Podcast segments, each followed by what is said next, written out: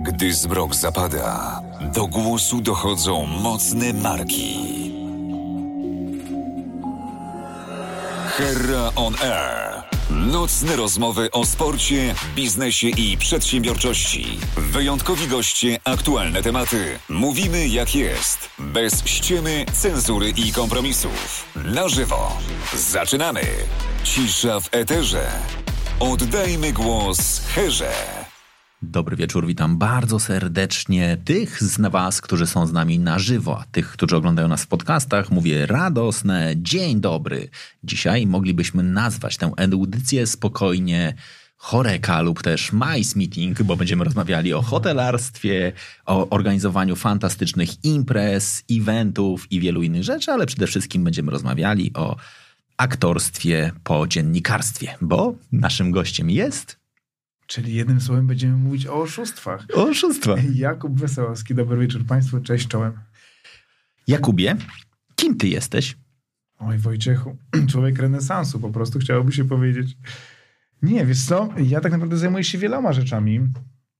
Moje życie jakoś tak się potoczyło, że e, każdy z tych etapów tego życia miał jakiś tam inny kolor i i mi się jakoś tak udało bardzo cudownie w życiu, łatwo i przyjemnie zacząć od aktorstwa, które dla młodego człowieka jest to trochę trudne tak naprawdę i krępujące, bo jak masz te lat 17, jak było w moim przypadku i to była trzecia klasa liceum, zupełnie przez przypadek trafiłem w jakiś tam casting, to jest to trudne dla chłopaka, który do, na co dzień siedział na ławce, tam pił jakieś bezalkoholowe piwo i tam pierwszy raz zapalił fajka, więc ogólnie ten element, atrybut siły takiej męskiej szorstkości był, wiesz, był takim magnesem, czy w ogóle takim, taką, tak chciałeś być charakteryzowany, wiesz, silny facet. No i nagle trafiasz na plan zdjęciowy, gdzie po pierwsze ci mówią, że masz rozwijać sobie wrażliwość. A wrażliwość jest takim, nie dość, że archaizmem, to jest takim czymś, czym się nie afiszujesz na co dzień. Szczególnie jak jesteś młodym facetem, chcesz podkreślić swoją absolutną męskość. No i, i tutaj nagle... Ja, ja tam w ogóle usłyszałem słowo rozwijać, a nie wykształcić na przykład. Wiesz, no to, że to, to, to, jest totalne zaprzeczenie wszystkiego, w co, w co wierzy młody chłopak. Przynajmniej dom, w którym ja się wychowałem, cudowny i fantastyczny, ale wiesz, trudno się mówi wprost o emocjach, a w aktorstwie to jest mało tego. To, co w normalnym życiu starasz się schować i pokazać tą, wiesz, tą, tą, tą zbroję, tak e, w, w aktorstwie jest zupełnie inaczej. To oni od ciebie wymagają tego, żebyś wyciągnął z siebie tą rodzaj tej prawdy, nazwijmy to.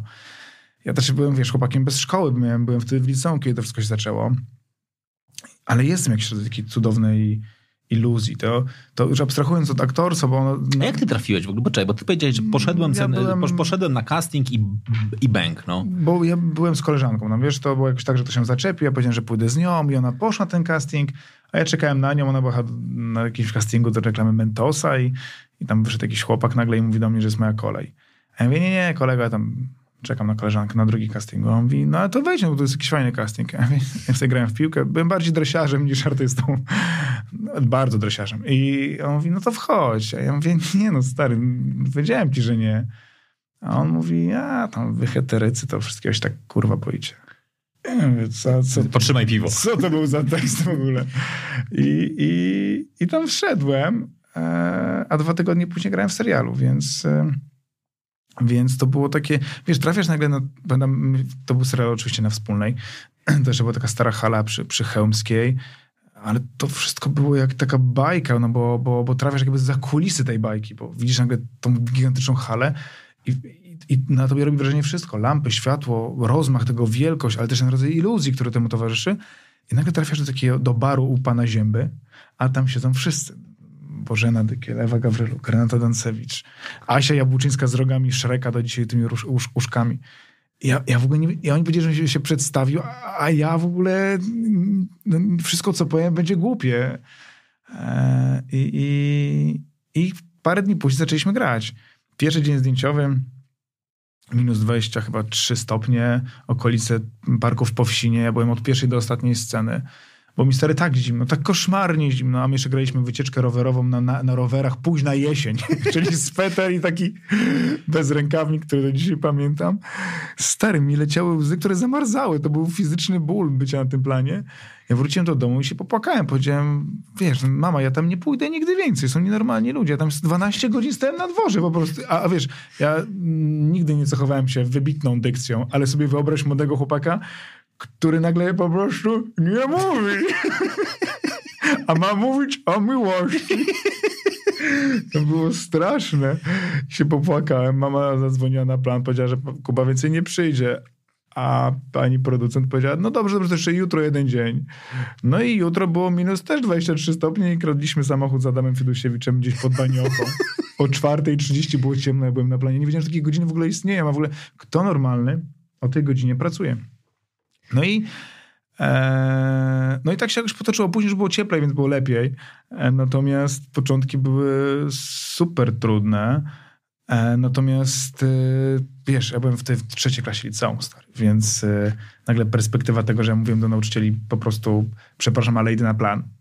I, i, I, to jest słowo klucz. Wow. To, to ja byłem, wiesz, gatekeeperem. To, to no. ja byłem gościem, który rozdawał tu karty. Jakieś niewygodne, niewygodna atmosfera zwiastująca możliwość kartkówki, przepraszam, ja idę na plan. więc, więc, ale to też było tak, że to, co ja wspominam bardzo ciepło z, z liceum, jakby to teraz nie zabrzmiało strasznie, jak, jak ja bym strasznie teraz dorosły nie zabrzmiał, no to była kadra pedagogiczna, nie? To, to jednak ci ludzie, którzy, ci ludzie, którzy później okazało się, że że życie chyba trochę taką jest wypadkową ludzi, których spotykasz i masz to szczęście do nich, bądź jego brak. I ja miałem po prostu szczęście. I to się tyczy i aktorstwa, później jakichś innych pomysłów na życie. Na, na pierwszym etapie są to nauczyciele, bo z nimi spędzasz, wiesz, znakomitą ilość czasu. Rodzice z definicji już tracą tę możliwość bycia interesującym, bo są przecież twoimi rodzicami. Eee, oni tworzą, tworzą w tobie poczucie bezpieczeństwa, ciepła, jakiejś takiej mm, poczucia mm, wartości ale trudno, żebyś ich słuchał na każdym kroku, nie? A, szczególnie młody człowiek, który z definicji ma w głowie rebelię, no. Nie miałem pomysłu, żeby tak jak ty przesiadać się, wiesz, zajmować czyjeś miejsce w Intercity. A wiesz, ja jestem wściekły, stary. Jak ja wchodzę do pociągu i ktoś siedzi na moim miejscu, to ja jestem, ja, ja, jestem, ja w ogóle o sobie myślę, że jestem człowiekiem kompromisu, naprawdę. Ja, ja się dogaduję ze wszystkim. Ja robię dwa wdechy i mówię, spokojnie, dogadamy się. Ale jak ktoś siedzi na moim miejscu w pociągu, to ja, ja nie wiem, jak mam zacząć tę rozmowę, bo jestem absolutnie wściekły. Oczywiście tak Może, jak ty... Możesz sobie wyobrazić, że tam siedzi Hela. No, no bo to, ale jestem pewien, że, ty, że ty byś jeszcze się do mnie szelmowsko uśmiechnął, a to by już mnie wyprowadziło z równowagi. E, więc ja czasami po prostu usiądę nie na swoim miejscu, ale cały czas myślę, dlaczego ten gość siedzi na moim miejscu, a ja mam dyskomfort, że ktoś przyjdzie i mnie wyprosi z tego miejsca.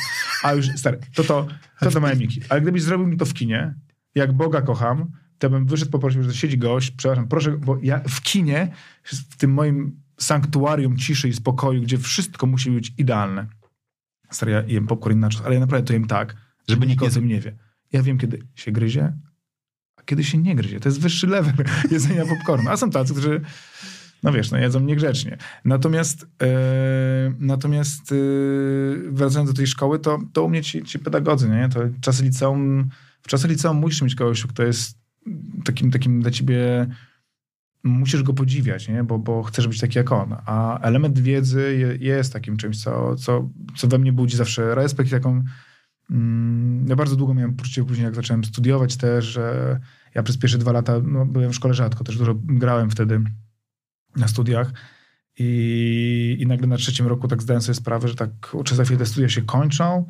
Mm, a ja tak niewiele z tej szkoły wyniosłem. Nie czuję się bogatszy jakąś tam wiedzę elementarną. Oczywiście ona nie jest istotą tego wszystkiego, bo edukacja, jak rozmawialiśmy wiele razy, dzisiaj mm, ta forma szkolna jest bardzo archaiczna. Mm, tam, tam, tam nie ma jakiegoś Trudno, żeby za tym młodzi poszli, bo dla mnie to było takie bardziej archaicznie romantyczne, a, a, a nie, że to jest jakaś umiejętność, którą ja będę mógł zastosować w życiu. Ja nie czułem się nigdy że to są umiejętności, które będę mógł używać, albo dzięki nim staję się bardziej kompletnym, czy pracownikiem, czy pracodawcą. To, to już nie ma znaczenia, ale no i na trzecim roku poczułem takie, taką, po, wiesz, takie poczucie takiej, mm, takiej pustki, takiego czasu, gdy ci przepływa przez palce, że studiujesz, bo trzeba studiować. To jeszcze było parę lat temu, czy już 10 lat temu, więc to były inne czasy, że te studia były wymagane. No ale też trafiam na pedagogów, wiesz, trafiłem na, na, na redaktora Rzekowskiego, Micugowa, e, Komara, Kurkiewicza, wiesz, no to, to są goście, których ja ja, ja pamiętam tam dzisiaj, wiesz, wykłady, mm, czy to były warsztaty wtedy z redaktorem Kurkiewiczem, wtedy e, jednym z redaktorów przekroju, mhm. który, gdzie mieliśmy takie krótkie formy pisemne do przygotowania, parę zdań tak naprawdę, to o niczym nie świadczące. Ale stary, ja siedziałem w nocy w domu, sobie swoim, tam paliłem fajki, piłem, wiesz, jakieś whisky, Mówię, kurczę, napiszę coś wyjątkowego, stworzę coś genialnego. I, I to pisałem, tam wiesz, trudne słowa, ciężkie słowa, żeby to było jakieś, żeby to było nasycone, wiesz, te dzisiejsze czasy, czy tamte też czasy, one były szybkie, coś się działo, ktoś coś powiedział, a ty chciałeś być taki, wiesz, pełen. No i tak kończyłem już taki trochę mm, tam podpity w tych oparach tego dymu. Ja mam sobą głowę, więc już głupoty pod koniec pisałem. Ale wydawało mi się, że szedłem spać. Mówię, no po prostu Edgar Allan Poe, po prostu cudowne. No i później to trzeba było przeczytać. I, i albo najlepiej było to, że e, redaktor Kurkiewicz czasami wybierał z tych wszystkich prac, bo zawsze wiedział, kto co napisał. No i tam mówił, no dwie osoby najlepsze czytały. No i ja byłem pewien, że to będę ja. A tutaj cisza. I tak wiesz, podchodzisz po tych zajęciach. Redaktorze, a, a mój mail to doszedł? tak, jak upalenie był najlepszy. Mówię, no nie wiem. I teraz jak do tego wracam, to samo było z pracą magisterską, stary. Chopie, to w ogóle ilość ozdobników zdań, u mnie to, a jeszcze pisałem poważny temat, E, więc y, wyobraź sobie pracę historyczną, bo ona de facto taka znaczy była dziennikarska, politologiczna, ale dotyczyła mm, Władysława Bartoszewskiego i, i dotyczyła jego samego początku w pracy w tymczasowym Komitecie Pomocy Żydom, też przed Żegotą i ja, mi się wydawało, że piszę stary absolutnie wyjątkowe rzeczy. To jest, a tam jeszcze wiesz, y, wspomnienia księdza Jana Ziei. W ogóle a ciągle redaktor prowadzący mój mówi, no ale to Jakub, to trzeba poprawić. Ja mówię, ale jak to? Redaktorze, to jest genialne. Mówi, no ale ty, ty, ty nie masz tutaj sobie do mnie mywać, ty masz napisać pracę magisterską, to nie jest... Ja nie rozumiałem w ogóle, ale o czym on mówi? To jest tak dobre przecież. No i ostatnio gdzieś to przekładałem, tą pracę znalazłem. Dostałem za nią piątkę, ale, ale to chyba z racji zaangażowania, bo faktycznie te ostatnie dwa lata na studiach taki byłem już później jakąś podyplomówkę też mieć, wiesz, w ogóle miałem kaca moralnego, że te przez te studia przeszedłem, że mało z nich wyciągnąłem, więc poszedłem na podyplomowe jeszcze. Bo sobie wymyśliłem jakiś tam, wiesz, doktorat robić, bo to, wiesz, masz w zawodzie aktora to jest taki, że ten element czasu jest taki bardzo, bardzo ruchomy. Są dni, kiedy absolutnie, czy miesiące, czy okresy, kiedy pracujesz na planie cały czas, no ale są też czasy, kiedy są takie okres, kiedy czekasz na te zdjęcia. No więc, żeby nie stać w miejscu jako młody człowiek, a czujesz, że inni, wiesz, puszują, gonią, to ty chcesz robić inne rzeczy i no i tylko, że nagle już się łapiesz na tych studiach wiesz, podyplomowych, że różnica wieku między tobą a tymi, tymi ludźmi jest przynajmniej 5-6 lat. To już jest inne pokolenie, to już to jest inny, inny sposób mówienia. To jest to też edukacja, o której rozmawialiśmy, że za moich czasów, jak ktoś czegoś nie wiedział, to wiesz, gdzieś się kitrał, żeby go nie zapytali. A dzisiaj mówić chce każdy. Tylko nie zawsze wie, co powiedzieć. I pewnie mnie to dotyczy, dotyczy również, wiesz, taki XXI wiek, taki wiek rozśmieszania, zabawiania towarzystwa, bycia, wiesz... błyskotliwe, a nie zawsze, nie zawsze jest na to miejsce, więc no ale, ale, ze studiów również pamiętam, cudownie wspominam kadrę pedagogiczną i to, to do dzisiaj ich widzę i, i to był świetny czas w życiu. To taki absolutnie niezbędny do tego, kim jestem dzisiaj, chociaż robię absolutnie inne rzeczy. Niestety nie zostałem przy pisaniu, e, ale czas świetny, absolutnie, doskonały. Okej, okay, to wrócimy do Twoich mhm. studiów, bo one w ogóle są dość e, ciekawe, jeśli chodzi o to, że już grałeś przed e, studiami i te, na które poszedłeś, ale zanim do tego przejdziemy, no. czas e, wyjaśnić zasady rządzące tym programem. Pamiętajcie, ci, którzy jesteście z nami na żywo, możecie zadawać pytania, czyli uczestniczyć aktywnie. Jeżeli zadajecie pytanie, piszcie je po prostu w komentarzach, wtedy zapada się czerwona lampka. Czerwona lampka symbolizuje, że jest pytanie. Ja wtedy oczywiście mogę zadać je gościowi. Kuba odpowiada, ta, odpowiada tak długo, aż będzie dobrze. Zaraz pewnie napisze moja żona, kiedy wracasz. Nie, bo to będzie krótka odpowiedź. Ewa, Ewa, Ewa zadaje pytanie, e, a nie, to nie jest e, pytanie, to jest stwierdzenie. Kiedyś różnica pokoleniowa była co 25 lat, a teraz jest co lat 5. No, trochę no. się pozmieniało. Wiesz, no to, to, są, to są inni ludzie. Znaczy, ja teraz na planie miałem okazję tam działać przy jakichś dwóch, serialach, gdzie, gdzie miałem duży kontakt z młodszymi. E, i powiem ci, że jak trafiłem ten plan, to, to było jakieś tam półtora roku temu, gdzie już nie jestem, wiesz, mi się wydawało, że ja całe życie będę grał maturzystów, nie? Zaczęło się od... Ale mógłbyś grać, moim zdaniem. Ja no, też tak uważam, ale nikt nie dzwoni w tym temacie. natomiast, natomiast właśnie ze wspomnianym Mateuszem Damińskim, który był u ciebie ostatnio, e, graliśmy taki film, który idziemy do kina, e, maturzystów. I ja sądziłem, że to, że, że to tak będzie, wiesz, tak to będzie cały czas po prostu, że ja będę tych maturzystów trzaskał, wiesz, do, do pięćdziesiątki. Mm, I też y, ja też trafiłem na taki moment dosyć y, nietypowy, że jak tak może odpowiem naokoło, że My jak zaczynaliśmy, jutro idziemy do kina, czego konsekwencją, to był ten sam producent, było trochę, był trochę czas honoru, to wiesz, to wtedy, ja miałem wtedy 20 pewnie lat, 21, coś koło tego, 21, 22. Chłopie, wtedy nikt nie gadał historii. Dzisiaj historia jest przedmiotem absolutnie każdej awantury domowej. Mhm. Żołnierz wyklęty, powstanie, tak, nie, wiesz. A wtedy, jak ja sięgam pamięcią, nikt nie gadał historii. W ogóle wtedy pomysł robienia serialu historycznego był taki, dobra, ale po co? Po co? To nikogo nie interesuje. I my nagle zapaliśmy się na tym, że po pierwszej, tran po pierwszej transzy, że podchodziło do nas bardzo wiele ludzi i osób starszych, które pamiętały te czasy jeszcze. E, I oni tak traktowali nas trochę jak swoich takich przyjaciół z tamtych czasów, bo byliśmy albo ich uosobieniem mm, ich samych, albo ich wrogów, albo przyjaciół kogoś takiego mm, z tamtych czasów. Nie? I, ale też podchodziło do nas ogromna rzesza ludzi, co już wtedy dawało nam do myślenia, która mówiła, wie pan co, bo ja się bardzo interesuję historią, tylko tak nikt o niej, tak głupio o niej się gada. I nagle zrozumieliśmy, że ludzie nie rozmawiają o historii z dwóch powodów. Pierwszy, bezapelacyjny, jest taki, że boimy się pomieszczenia dat. Wiesz, mhm. Te daty są takim ciążącym nas tematem. A trudno artykułować gdzieś swoje zdanie, gdy nie masz tej, takiej, takiej wiedzy merytorycznej. Nie daj Bóg pomylisz powstanie styczniowe z listopadowym, czy tam któryś rozbiór Polski i jest afera. Więc jesteś niegodzin mówienia historii. A, a drugi to taki, że ta historia była takim taka zarezerwowana trochę dla starszych. Tam mhm. kurs bibliotekarstwa i tam se możemy posmędzić o tych wielkich czynach. I nagle stary, to się minęło raptem 10 lat. A dzisiaj o historii, o tym, czy powstanie było warte, czy nie, mówi każdy. Ja pamiętam czasy powstania. Ja pamiętam czasy, czasy powstania. to zabrzmiało. Ty idiota, masz 30, dopiero 4 lata. Ja pamiętam czasy, kiedy, kiedy w Warszawie, w Warszawie mm, był, dźwięk, był dźwięk syren 1 sierpnia i ludzie, kurczę, w ogóle nie wiedzieli, o co chodzi. I pierwszy raz, kiedy ktoś się zatrzymał, pamiętam taką sytuację, gdzie się na moście Siekierkowskim, gdzie te samochody nagle stanęły i część ludzi wyszła, a część zaczęła trąbić, bo absolutnie nie wiedziała o co chodzi.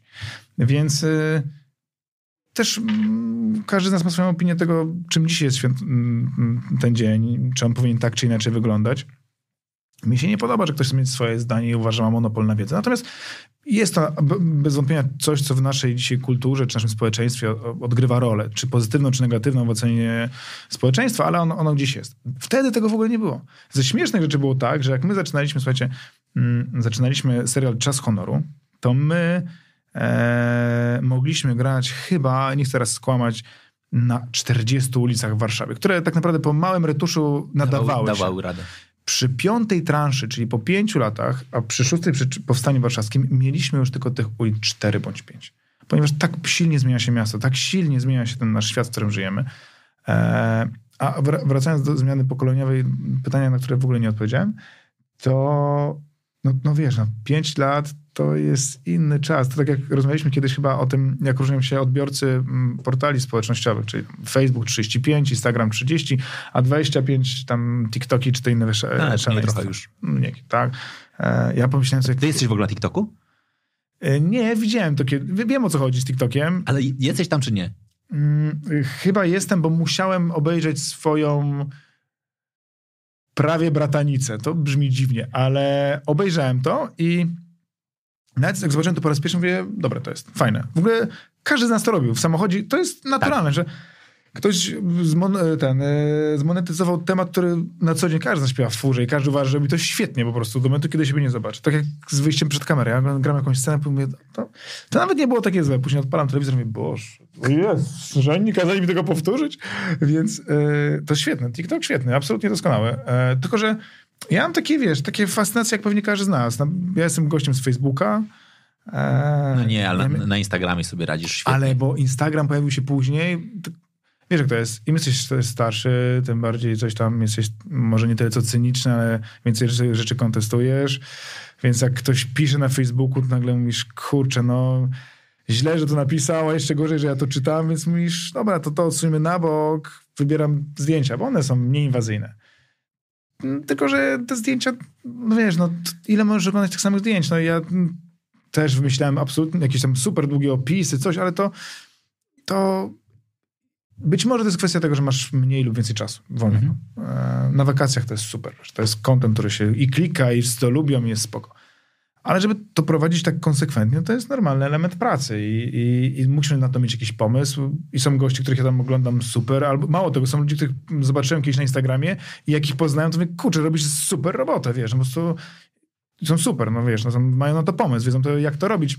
To, czy to monetyzują, czy nie, to jest, to jest inna w ogóle rozmowa, ale to jest fajne po prostu. To jest, to jest, to jest yy, w moim odczuciu dzisiaj no wiesz, no, kto by pomyślał o tym, że 10 lat temu ktoś będzie zarabiał na tym, że będzie strzelał foty na Instagramie, robić sobie fotę i no gdzie? No, nie było takiego pomysłu.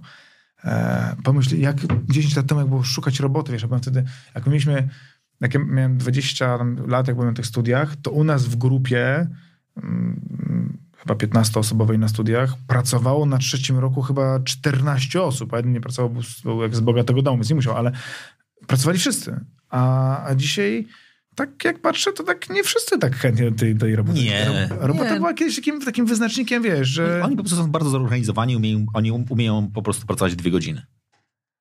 W miesiącu. No wiesz, jak jesteś gwiazdą Instagrama, spoko, ale nie każdy tą gwiazdą jest.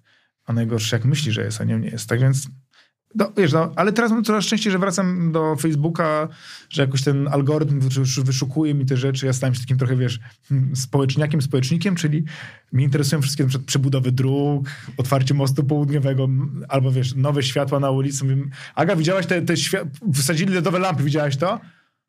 Jakie, o czym ty w ogóle? A, a, a, na Facebooku widziałem, pojechałem w nocy specjalnie dłuższą trasą, bo faktycznie wstawili LEDowe lampy. Tutaj, wiesz, nowa ścieżka rowerowa. No chłopie, ścieżka rowerowa ta na płaskiej. Ja, ja byłem po prostu, ja nagrałem stories do władz miasta Warszawy. Kurczę, po raz pierwszy mamy super ścieżkę. W ogóle narzekamy, że nie ma gdzie iść rowerem. Pewnie za chwilę o rowerach pogadamy, bo to super temat, piękny i wyjątkowy. Ale wiesz, tak się to cywilizuje. Znaczy te nasze podatki, ja, ja je zaczynam gdzieś tam widzieć, nie? Być może widzę to z perspektywy Warszawy ale nie, w ogóle ja się jaram, jak zmienia się miasto. W ogóle tak myślę, że gdybym miał więcej wolnego czasu i był trochę mądrzejszy, to ja taka, wiesz, kariera polityka, samorząd lokalny, to jest absolutnie to jest coś, co mnie, co mnie kręci na maksa. To Naprawdę? Jest, tak, 100%. Ale ty, ty, również dlatego, że lubisz się po prostu zaangażować i jakby mieć wpływ? No wiesz, mm, nie wiem, czy pracując na wiejskiej mm, widzisz zmiany wokół siebie.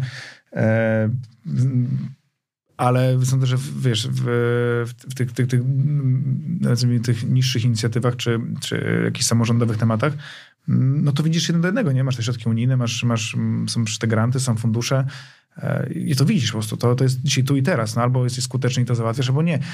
Druga sprawa to jest kwestia organizowania wokół siebie ludzi, bo samemu to, wiesz, mogę sobie robić zdjęcie na Instagram, a tam ktoś musi ze mną jednak pójść. E, natomiast tak, widzę, wiesz, widzę, my, my, mamy tam gdzieś jakiś biznes pod Warszawą, w miejscowości takiej, takiej, takiej satelickiej dla Warszawy, no i widzę, jak to ta, ta, ta, ta gmina wiązowna się zmienia super. To znaczy, wiesz, widzę tam zmiany, to nie mi to oceniać. Ja nie siedzę w budżecie mm, gminnym, nie wiem, czy to jest maks, czy nie maks, ale nie, widzę po prostu gminę, która się zmienia. Widzę ludzi, którzy są zaangażowani. Widzę ich posty na Facebooku, że piszą o swoich rzeczach, wiesz. Kto kiedyś by w ogóle się chwalił gdzieś na Facebooku, że jestem częścią społeczności gminnej, która właśnie wybudowała tam nowy pomnik, czy, czy zagajnik, to nie ma znaczenia co. Ktoś coś robi. To, to my jako społeczeństwo decydujemy, czy bierzemy tych czy innych, czy wolimy więcej dróg rowerowych, czy więcej kwietników. No to wiesz, to jest, to, to jest, to jest nasza decyzja ale widzę, że ci ludzie się zmieniają, angażują. To jest... Y, też sam mieszkam, wiesz, y, w Lemingowie, no, mieszkam na Wilanowie, które, które co chwilę gdzieś widzę jakieś inicjatywy, widzę jakieś koncerty, widzę jakieś pomysły, widzę, że jest jakaś debata, czy puścimy to, czy ludzie są w to zaangażowani. I, a kiedyś tego nie było przecież. No. E, ja, ja, ja, jestem jedną z tych osób. Jak mamy jakiś tam w ten fundusz partycypacyjny, to głosuję na ten u nas. Nigdy jeszcze nie wygrałem go, ale tam mamy parę pomysłów takich, wiesz. To jest super, dajemy część kasy ludziom. Oczywiście tam śmieszne, śmieszną część, ale ale masz takie poczucie, tak, zmieniam to, tak, głosuję.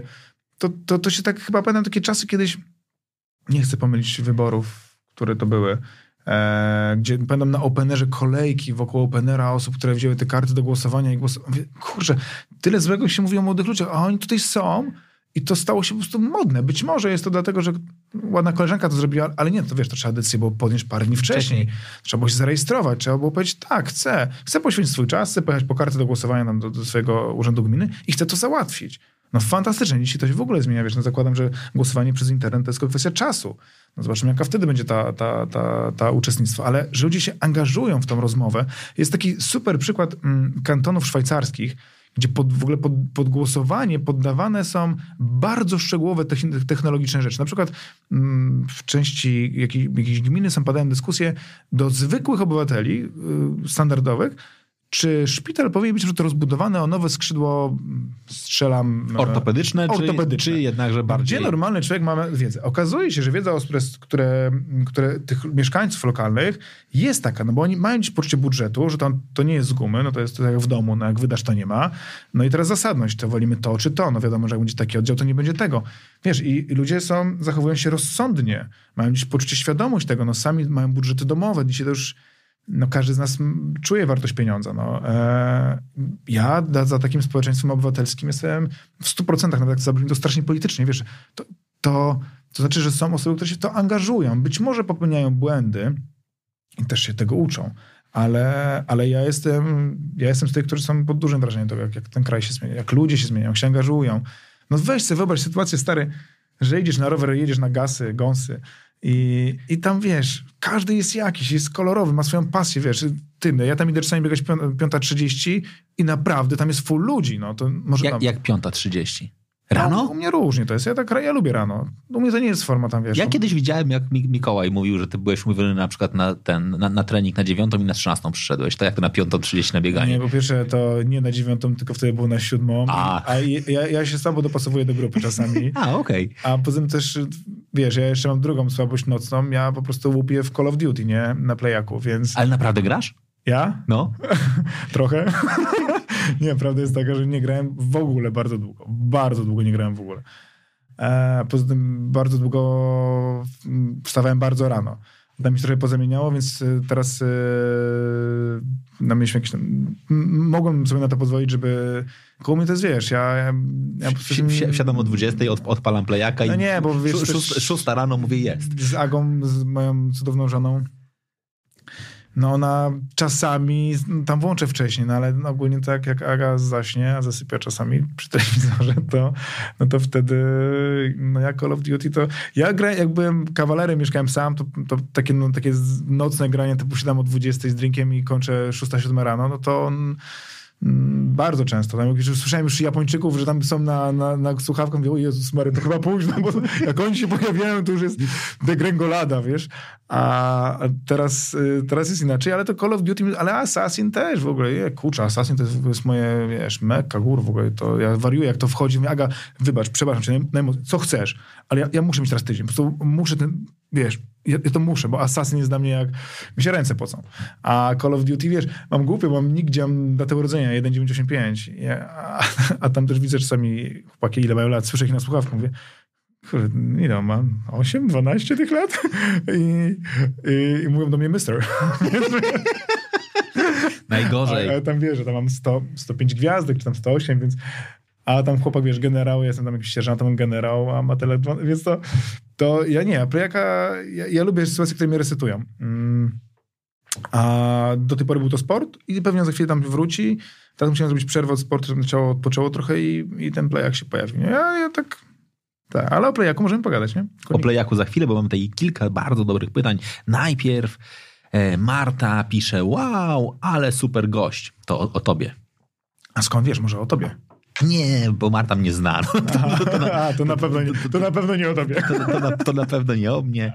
E, do pięćdziesiątki będziesz trzaskał te same role, tego ci życzę. E, napisała również no, Marta. No, widzisz, co to jest różnica pokoleniowa? O, może nie istnieje, jeśli potrafimy być elastyczni i potrafimy rozmawiać. Są różnice pokoleniowe? Hmm? E, tak, zgadzam się że ten rodzaj kompromisu czy rozmowy jest tutaj niezbędny i też e, mm, na tym planie to, mm, ta przypowieść, no. tam sprzed paru lat, gdzie trafiłem po raz pierwszy na plan, gdzie było dużo młodych osób, mm, czy młodszych ode mnie, ja pamiętam takie, takie to powiem to na przykładzie zdjęć próbnych. Często jest tak, że jak idziesz na casting, no to spotykasz bardzo różne osoby. Ogólnie się znacie, jak jesteś do roli, to są to twoi rówieśnicy zazwyczaj, ale jak ja to obserwowałem z perspektywy zdjęć próbnych, mi się wydaje, że jestem zawsze dobrze przygotowany, że jestem taki w miarę pewny tego, co tam chcę zrobić. Nie mówię, że dobrze, ale... Ale wiemy, masz pomysł. Damy to, co ja sobie w głowie układam.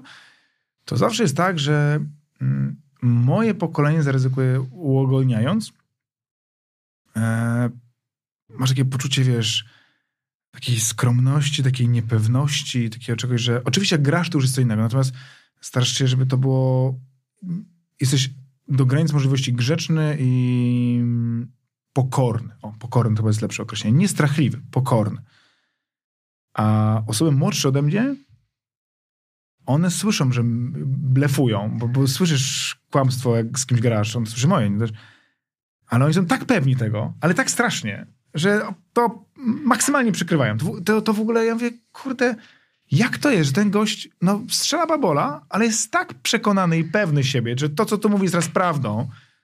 To ja, moje pokolenie tego nie miało. Moje, ja, moi rówieśnicy mieli takie coś, wiesz, kurde, zobaczmy, zobaczmy, spokojnie. Już tam trochę byliśmy, wiesz, to nie jest 89 rok, ale tak, ale, ale spokojnie. A nowi wchodzą bardzo otwartą przyłbicą, idziemy na os, na klatę, od razu.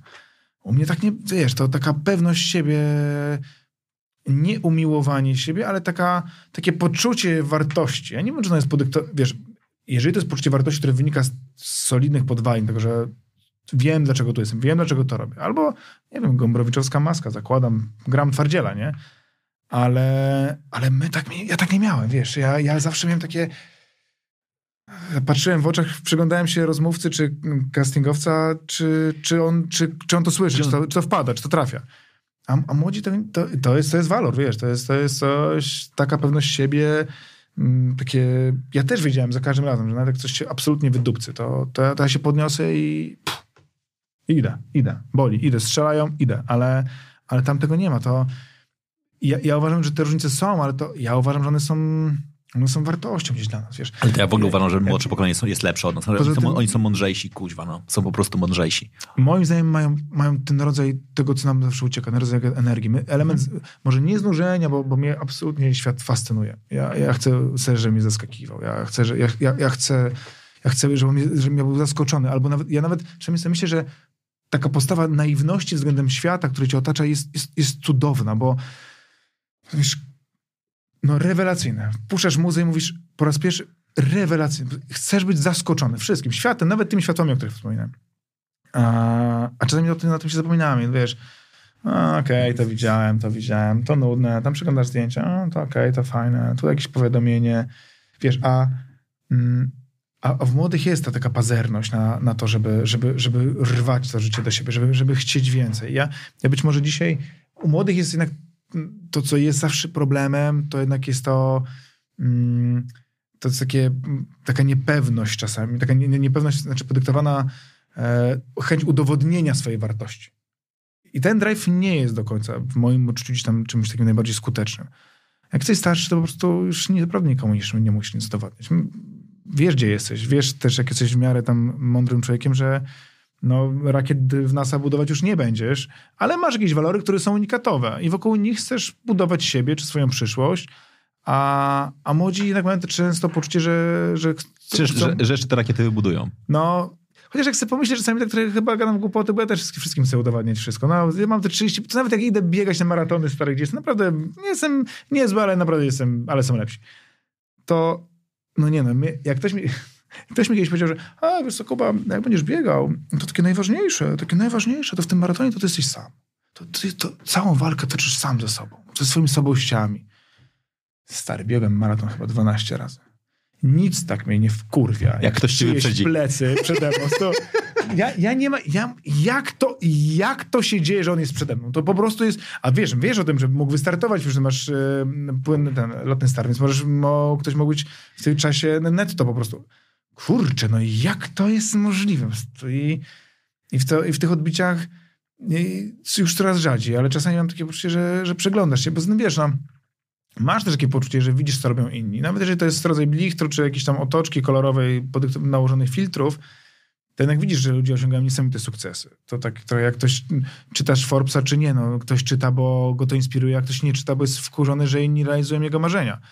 E, ja też pamiętam taki moment u siebie, mm, kiedyś, mm, jako że, tak jak wspomniałem, miałem cudowny kontakt ze swoją e, kadrą pedagogiczną licealną, to trafiłem do szkoły, na mojego, mojego liceum. I, i spotkałem moich nauczycieli, e, to była cudowna rozmowa, świetna, w ogóle nie, obar, nie, nie, nie obarczona elementem strachu, który towarzyszy tobie jako uczniowi, więc rozumiesz, na fajny, wiesz, taki jak, jak partner.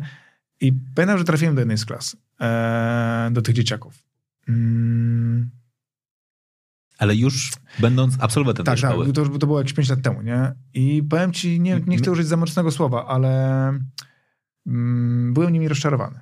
Mm, bo to, że ja byłem dla nich nieciekawy, to sobie przychodzi jakiś gość, to będzie się wymążał, ale oni, oni nawet jak rozmawiali i jak rozmawiali z pedagogiem, oni, oni nie byli ciekawi świata. Oni nie chcieli nic zmieniać, bo to, to nie chodzi o to, że ktoś ma wynaleźć wiesz, szczepionkę na, na, na ospę po raz kolejny, tylko że oni nie mieli poczucia, że w tym samym momencie gdzieś indziej ktoś stuka, puka, wymyśla i kradnie im marzenia, bo, bo, bo to jest tak, to tej lekcji nikt za ciebie nie odrobi. Albo sam gdzieś na pewnym etapie zaczniesz po prostu walczyć, bo to wszystko zawsze jest efektem pracy. Oczywiście możemy mówić o elemencie szczęścia, przypadku, tylko że to szczęście i przypadek jest po prostu efektem pracy, ilości prób, które wykonałeś. To nie jest inaczej. Nie, nie ma, nikt nie, nikt nie rodzi się... Czekaj, czekaj. Ty mówisz o tym, że ilość prób, po czym idziesz na casting z koleżanką, do, która ma grać w Mentosach, siadasz sobie przypadkiem, podbijasz piłkę, marzysz o tym, żeby siedzieć na ławce, a gości mówi, chodź Ale na casting. wcześniej, ale wcześniej walczyłem w 100 meczach, gdzie chciałem być gwiazdą piłki nożnej A. i byłem absolutnie, wiedziałem, wiedziałem, że to jest moje marzenie i go nie zrealizowałem. To jest tak, że no, los ci daje karty, grasz nimi, no nie wiesz, co ma, co ma druga strona. Kto wie, czy ten Joker to, był, to, jest, to jest im plus, czy im minus, no nie wiesz tego, no pojawia się opcja, robię. Ale, ale masz jakieś marzenia na każdym etapie, one się mogą zmieniać. Dzisiaj masz o czym innym. Eee, ale ja pamiętam z tego spotkania, że, że oni byli obojętni. I nie obojętni na mnie, bo to jest. No, no co, ja jestem gościem z telenoweli dla nich, to, to zupełnie nic ciekawego. Tylko oni byli obojętni na wszystko wokół, na, na nauczyciela, na szkołę, byli znudzeni tym, nie, nie mieli iskry w oczach, nie mieli pasji, nie mieli chęci. Być może mówię to pobieżnie, bo byłem tam tylko przez chwilę, przez jedną lekcję i, i nawet nie miałem okazji z nim porozmawiać. A może założyli gombrowiczowską maskę, wiesz, stary, spadaj, bo wiesz.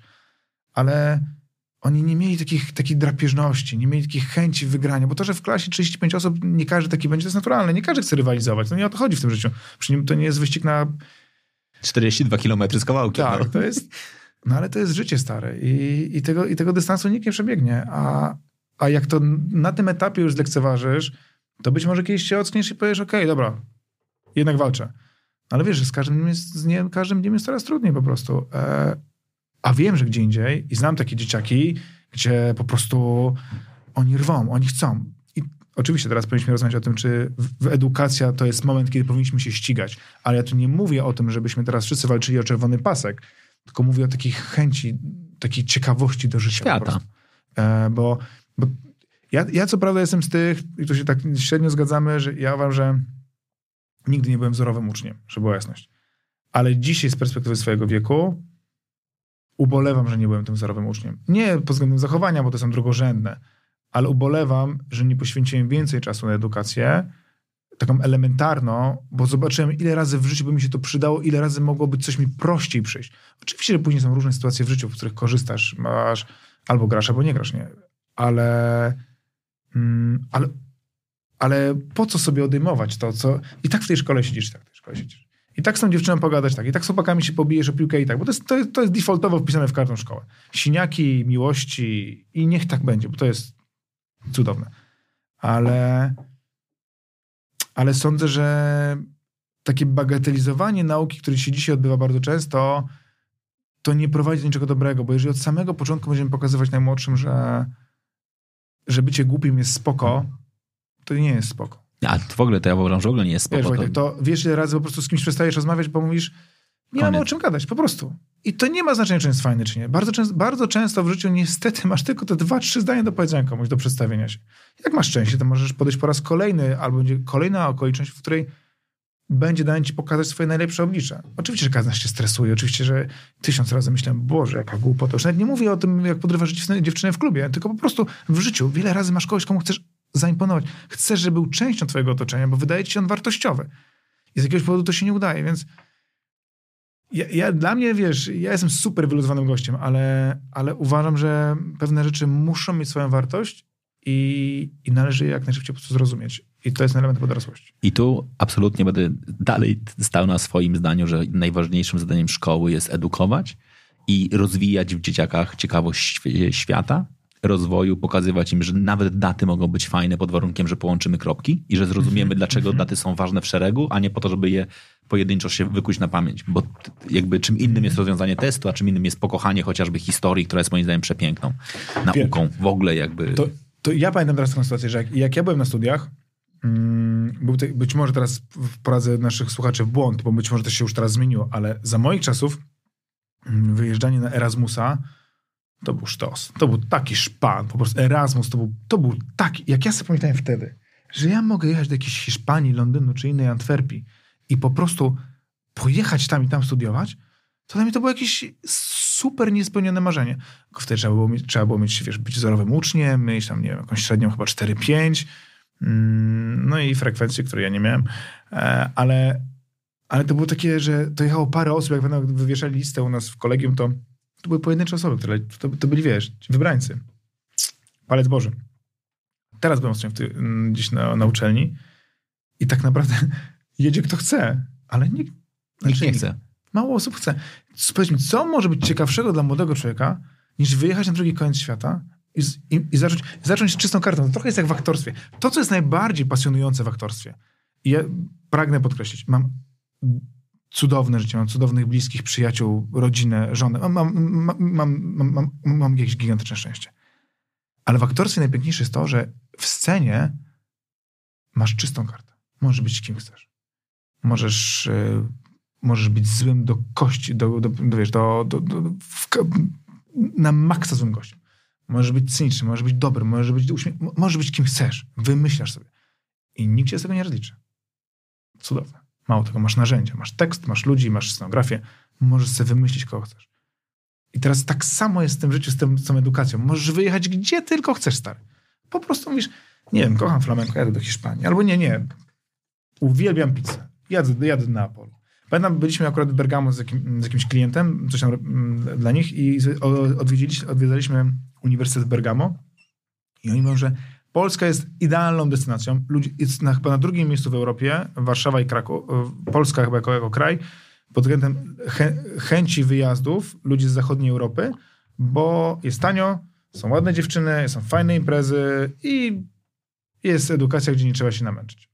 I ty, ty nie zaprzeczyłeś, powiedziałeś, tak właśnie jest. Tak, ale z drugiej strony jest ogromna, wiesz, im ktoś tu przyjeżdża, ktoś wyjeżdża. Ale z Polski jeszcze tyle osób nie chce wyjeżdżać, czyli no po prostu tu jest dobrze.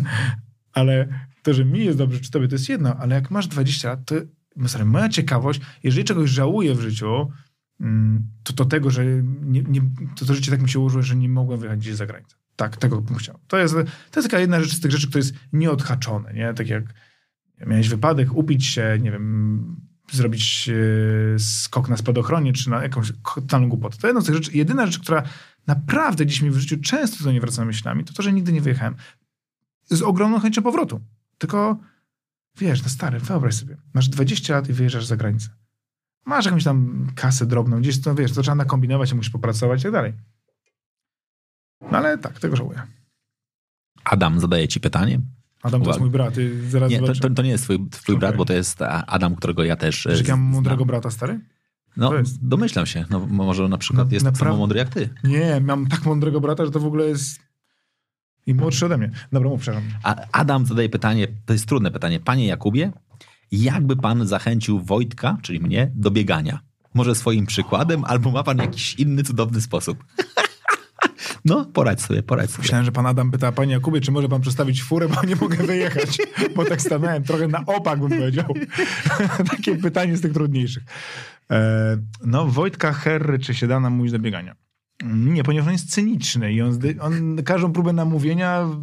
Nie. Ja byłem z nim na rowerze, o. który skończył się no. tragedią.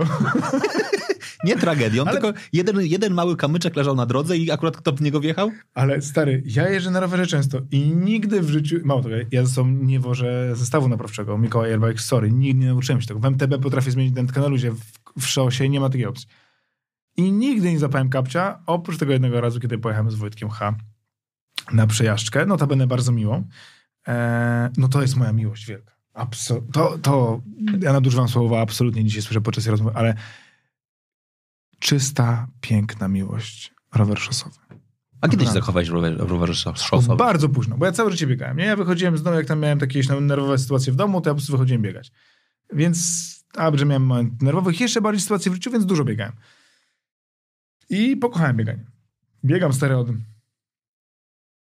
16 lat. Naprawdę? Tak, ja biegam, tak. Czy no. ty, czyli ty biegałeś zanim to było modne? Tak, to ja w ogóle byłem takim gościem, nie chcę teraz, no tam żadna reklama, jest taki sklep na Ursynowie, Jacek biega? Jest. Biega.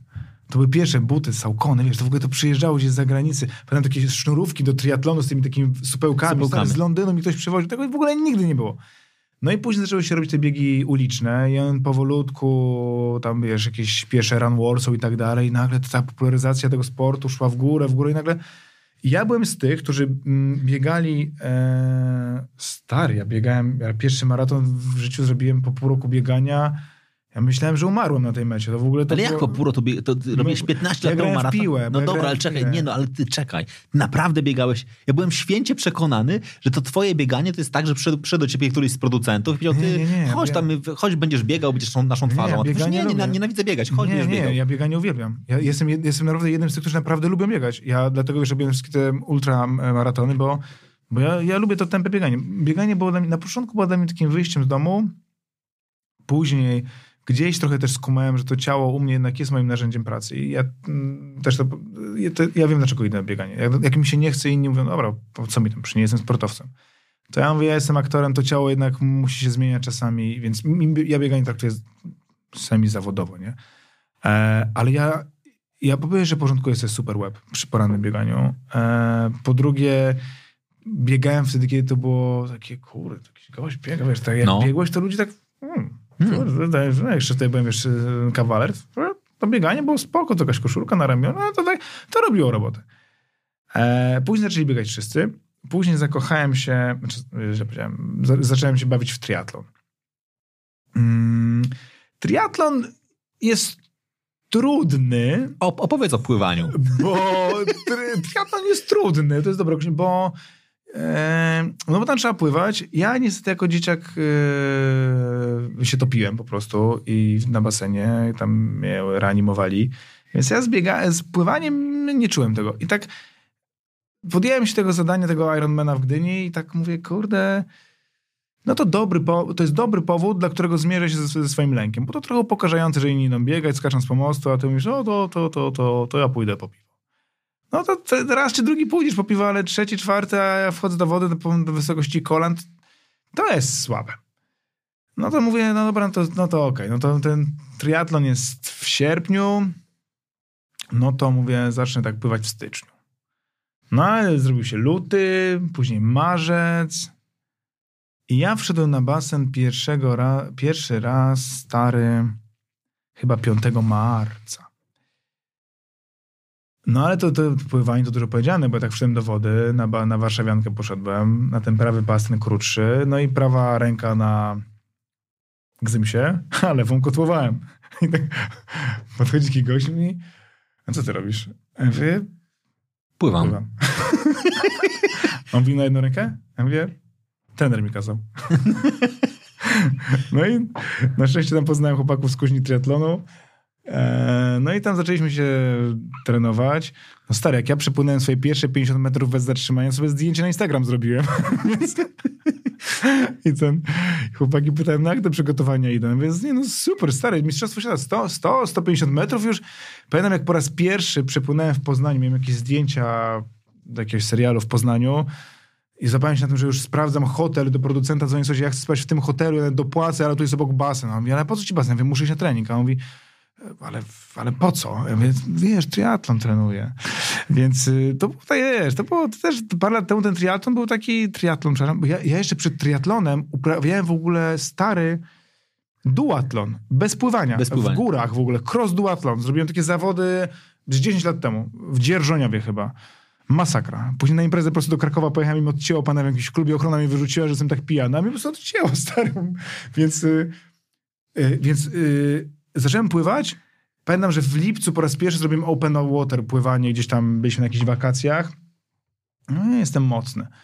Ja przed zawodami po raz pierwszy przepłynąłem 1600 metrów. Nie, przepłynąłem raz 1500 metrów przed Ironmanem. Czułem się dobrze w bieganiu, i- a rower to rower, no, nic mi się nie stanie, przecież nie wywrócę. No i wiesz, i było tak, że było, trafiliśmy do tej Gdyni, no i dla tych z was, którzy nigdy nie byli na Ironmanie w Gdyni, trzeba to przyznać, jest to tak ultra szpanerska impreza. Mówię to w super pozytywnym tego słowa znaczeniu. Na, to, jest, to jest taki sztos. Ci goście, te dziewczyny, te stroje, ta wioska, te, ktoś kupuje jakąś piankę, ktoś jakieś żele, ktoś coś, te słuchawki, tutaj rękawiczki. To jest tak super atmosfera. To jest taki fajny czas, taki wiesz.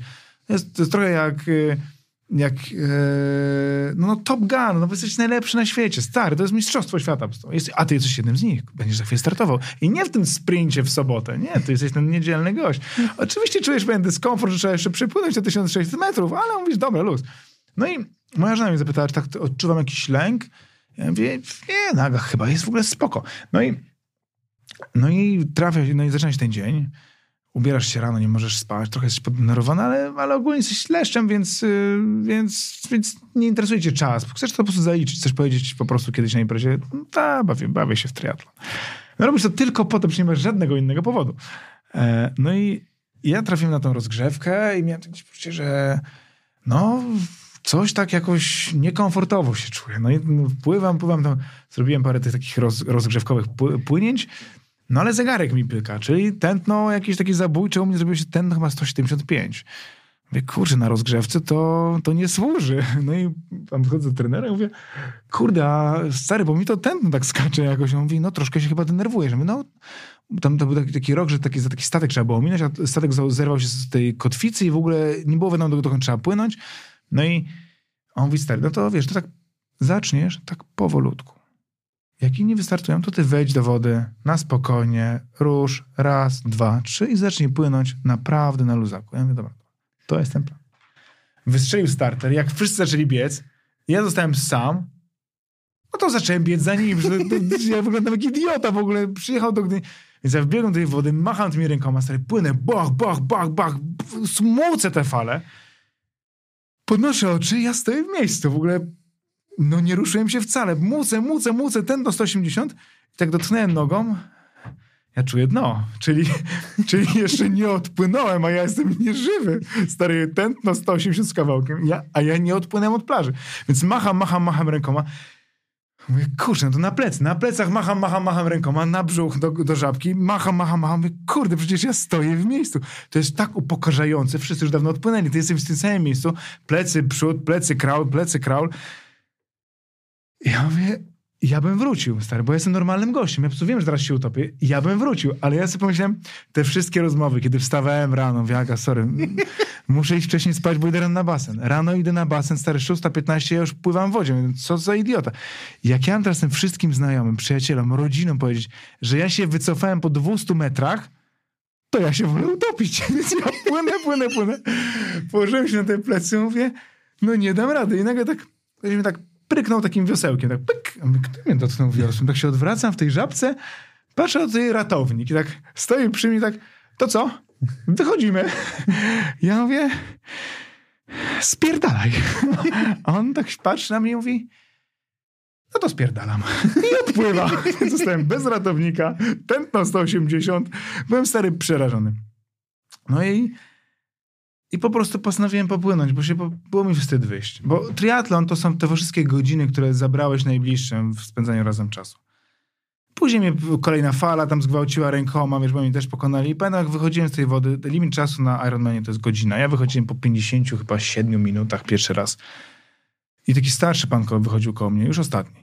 I, I, ja się popłakałem ze szczęścia, że to zrobiłem, bo po raz pierwszy przypłynąłem te 1600 metrów i mówię, proszę pana, zrobiliśmy to.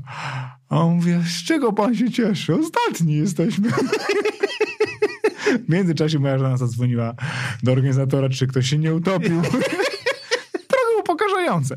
Ale e, koniec końców, stary, później był rower, no to wszystkich tam mm, prześcigałem.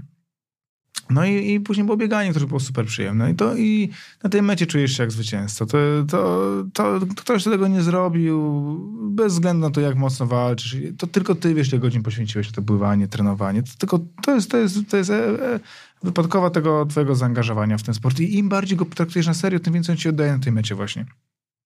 Nie jestem Maćkiem dowborem.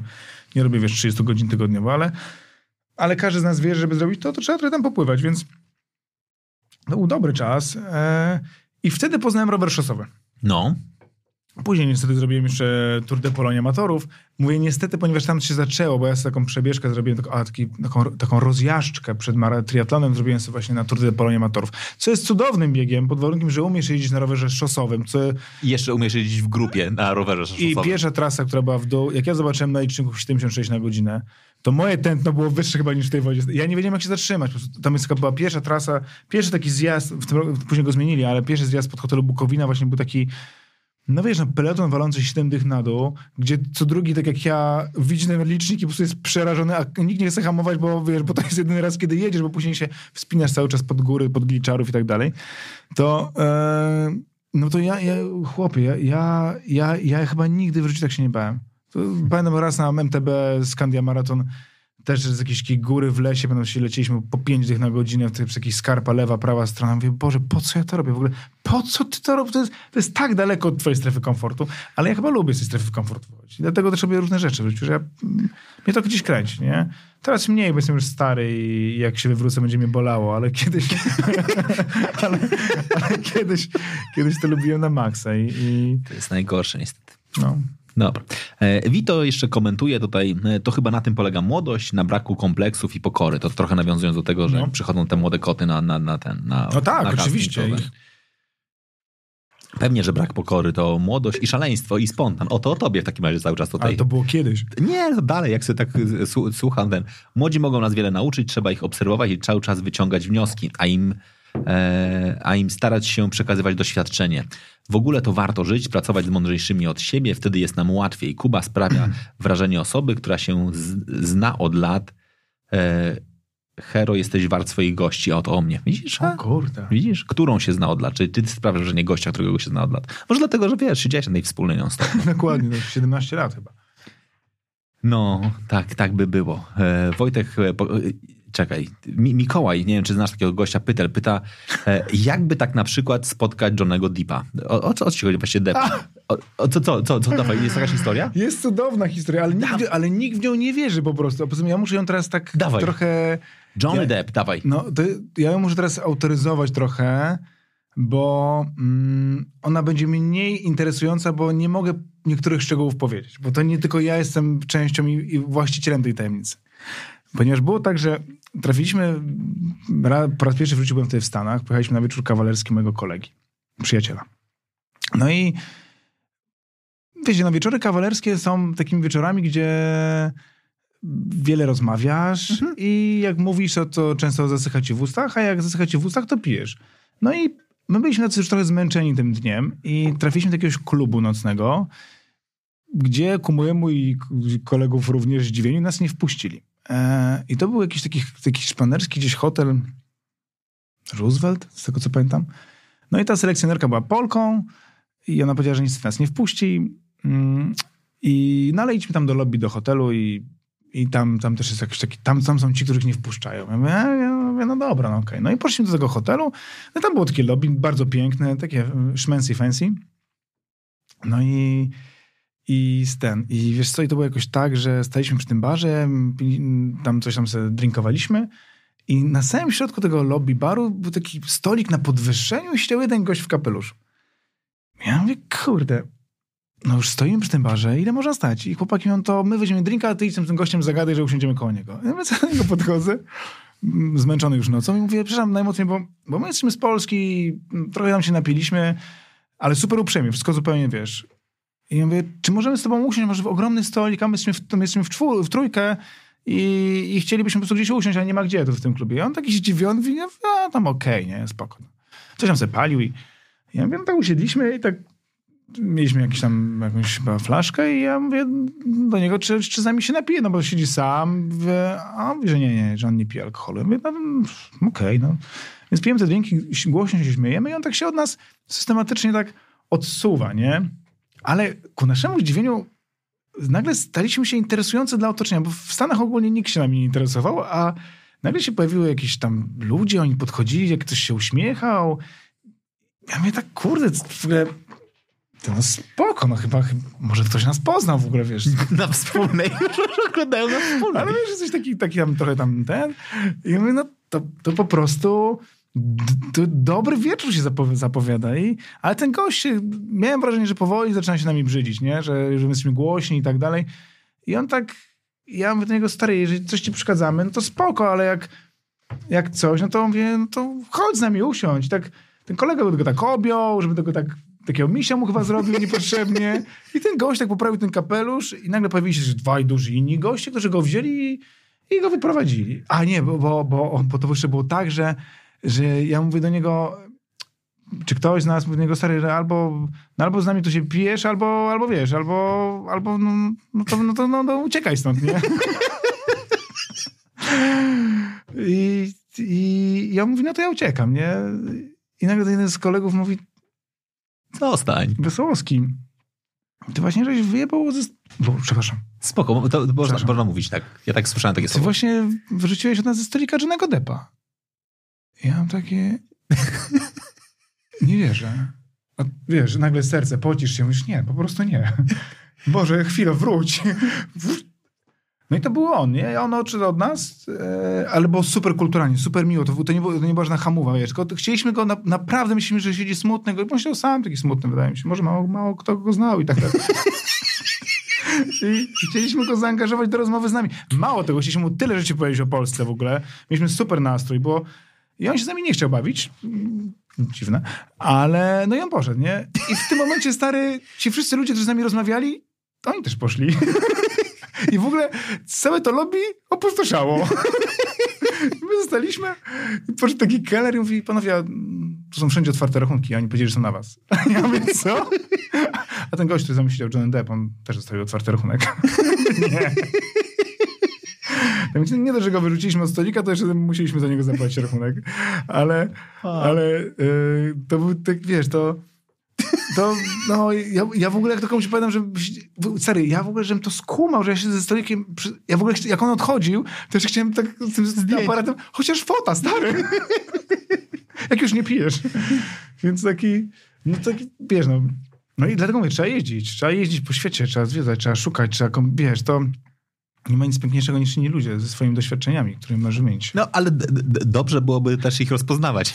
Tak, czy- Mikołaj Pytel w wcześniej. ogóle jest super człowiekiem, ponieważ e, Mikołaj Pytel e, nagrywa e, super podcasty, bardzo fajne filmiki na YouTubie. I to jest gość, który tam wkłada minimum energii. On stara się mówić bez otwierania ust.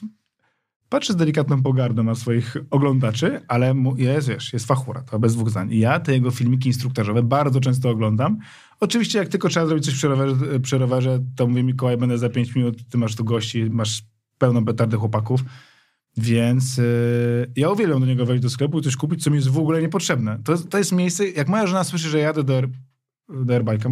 Możemy powiedzieć, możemy powiedzieć do airbike'a. jak jadę do airbike'a, to mówi, po co tam jedziesz? Po co tam jedziesz? Ja mówię, Aga, po pierwsze ma kawę dobrą, a po drugie muszę tutaj coś zmienić. Bo ja głównie do roweru coś kupuję i no, ja nie jeżdżę bardzo dużo na rowerze, ale ja się rowerami jaram na maksa. W sensie na, naprawdę mnie, to jest, to jest jak to jest jak piękna kobieta. Rower, rower jest, jest ucieleśnieniem dla mężczyzny.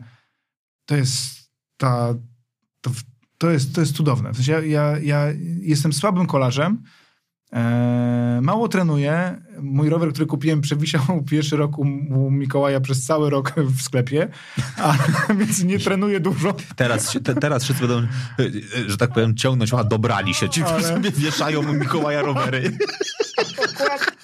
Świetne miejsce byście mieli. Słuchajcie, macie wolny rower do airbike'a, zapraszam, super leży na ścianie. E, więc, ja, ale ja to uwielbiam. To stary, gadam o tych rowerach, ja się na nich w ogóle nie znam.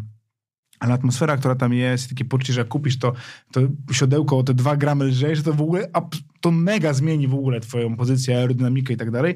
Bo to ja w ogóle jestem trochę jakiś, ja, ja lubię, wiesz, no, na, na co dzień, no to widzisz, tu mam czarny golf, to ten sam, mam jeden, na zimę mam jeden czarny golf. Nie, po prostu jakby za- zadbałeś.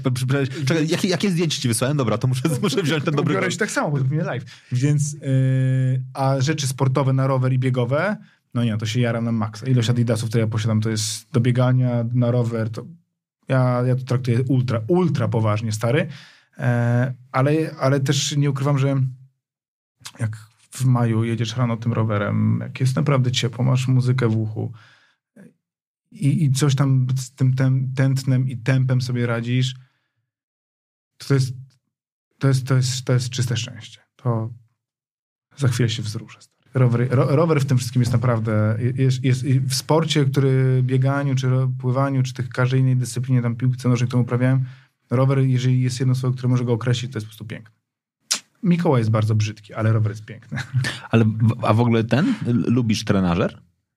Nie, nie, nawet nie wiem, co to jest. Znaczy, miałem to w domu, zrobiłem to dwa razy i to hałasuje i to, to jest zaprzeczenie wszystkiego. Mam kumpla, który mega jest wkręcony w trenerze, ma te swoje filmiki, ogląda i to jest nawet niezłe, ale nie, to w ogóle, ja, ja żeby uprawiać sport, on, on, on musi sprawiać mi przyjemność. Ja nie jestem gościem, który sobie coś rozpisze i tłucze treningi, bo tak trzeba.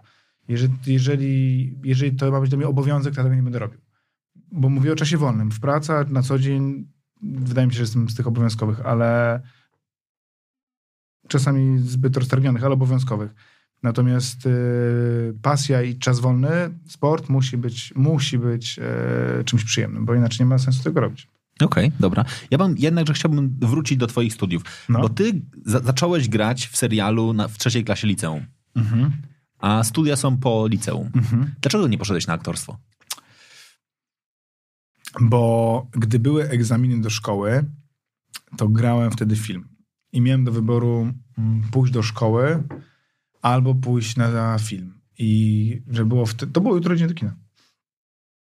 I to chyba było tak. Teraz tak mi się wydaje, że to było wtedy tak. I pamiętam z kimś jakąś rozmowę, ktoś mnie zapytał, kto będzie grał, a, a tam miałem przyjemność oprócz Mateusza Jantka, z którym graliśmy, mm, był Daniel Obryski, była Danuta Stęka, e, była E, no, masa cudownych aktorów i nagle zdaję sobie sprawę, że, że to jest pewne ryzyko, które podejmujesz, nie? że idąc na studia aktorskie przez pierwsze dwa lata nie możesz grać. A ja nagle zacząłem grać, bo to było tak, że ja dostałem, jutro idziemy do kina, ale w tym samym momencie dostałem mm, serial u Patryka Wegi twarzą w twarz i u mnie tak to wszystko zaczęło się dziać. Ja, ja zacząłem po prostu grać. E, na wspólnej oczywiście jest super tematem, tam wiesz, cudowni ludzie i tak dalej, ale wspólna jest bardzo wtórna. Przez, wiesz, ja grałem, znałem tylko wspólną przez pierwsze lata. I nagle Michał Kwieciński, producent, który wtedy był reżyserem Jutro idziemy do kina, no pojawiła się opcja grania. I, i masz takie poczucie, że okej, okay, teraz mogę to odrzucić to granie, odpuścić tych aktorów w imię tego, że kiedyś ich spotkam tyle, że z papierem e, absolwenta szkoły teatralnej. Ale Prawda jest taka, że ja kocham kino. Ja, moja szkoła, liceum było obok Cinema City, więc ja, ja na waksy to leciałem. Ja często uciekałem ze szkoły i, i, i po prostu oglądałem filmy. Miałem tam takiego ochroniarza, któremu tam dawałem, wiesz, piątaka i on mnie tam od tyłu wpuszczał. I jak użyłem mu tego piątaka, to już jak chodziłem między salami od tyłu, nie? Ja, ja, ja kocham kino. Też, dlatego też, też uwielbiam czytać. Ja uwielbiam utożsamiać się z bohaterem, super się wkręcam, dlatego nie oglądam horroru, perspektywa, że jestem głównym bohaterem i zaraz coś mnie wiesz, tam z, utnie mi łeb, nie, nie jest czymś, co było dla mnie ciekawe. E, i, jako, i, i, kino, kino ja mogę oglądać cały, ja zawieszam się na wszystkim. Ja się zawieszam na reklamówkach, które, e, ale widzę, że moja córka ma to samo. E, ona jak ogląda, to w ogóle nie widzi ojca, matki, nic. E, ogląda bardzo mało. Od godziny, wiesz, od godziny piątej może włączymy, może włączymy telewizor na godzinę, półtorej i ona ma to samo. A, a moja żona mówi, ty się zawieszasz. Ja w ogóle, serio, wiesz, jak włączamy Netflixa, to to jest mszanie, to jest cichutko. Nie, nie wychodzimy do toalety, nie przerywamy dyskusjami, nie piszemy na Facebooku, po prostu oglądamy. Bo gdzieś taki świetny reżyser Jacek Filipiak powiedział taką rzecz, że mówi, Kuba, każdy, każdy, to jest tak, że Jacek mówi, że jak na wchodzi do kina i skrzywo kaszta założona, że tam coś ucieka, to on wychodzi z kina. To jest brak szacunku dla twórców. Wiesz, ktoś poświęcił, wiesz, cyzelują każdą scenę, każdy kolor, wiesz, to jest masa roboty. Ludzie to są naprawdę godziny spędzone w postprodukcji i tak dalej. E, więc ja, żeby oddać szacunek twórcom, ja chcę zobaczyć to w tej formule, której to jest dla mnie przygotowane. Więc, więc ja kocham po prostu kino, a, a teatr nigdy nie był moim. Ja, ja, to nie jest mój świat. To są, dzisiaj są tak dwa różne światy, teatr i kino. I, i idę do, do teatru i wydaje mi się, że potrafię zobaczyć, co, się, co jest dobre, co jest złe. Potrafię to gdzieś ocenić przez jakiś tam swój filtr wrażliwości, ale, ale nie miałem nigdy poczucia, że chciałbym stać na scenie. W ogóle jest mi to obce. Naprawdę? Nie, w ogóle zero nic. Nuda. Znaczy, przepraszam, nie chcę tego... To, nie, ale jakby... To, to, jest, żeby, to jest super trudna rzecz, bo, wiesz, bo, to, bo to chodzi o taki... Ja, wiesz, w, ki, w znaczy kinie, nie twoje, znaczy no, nuda można by...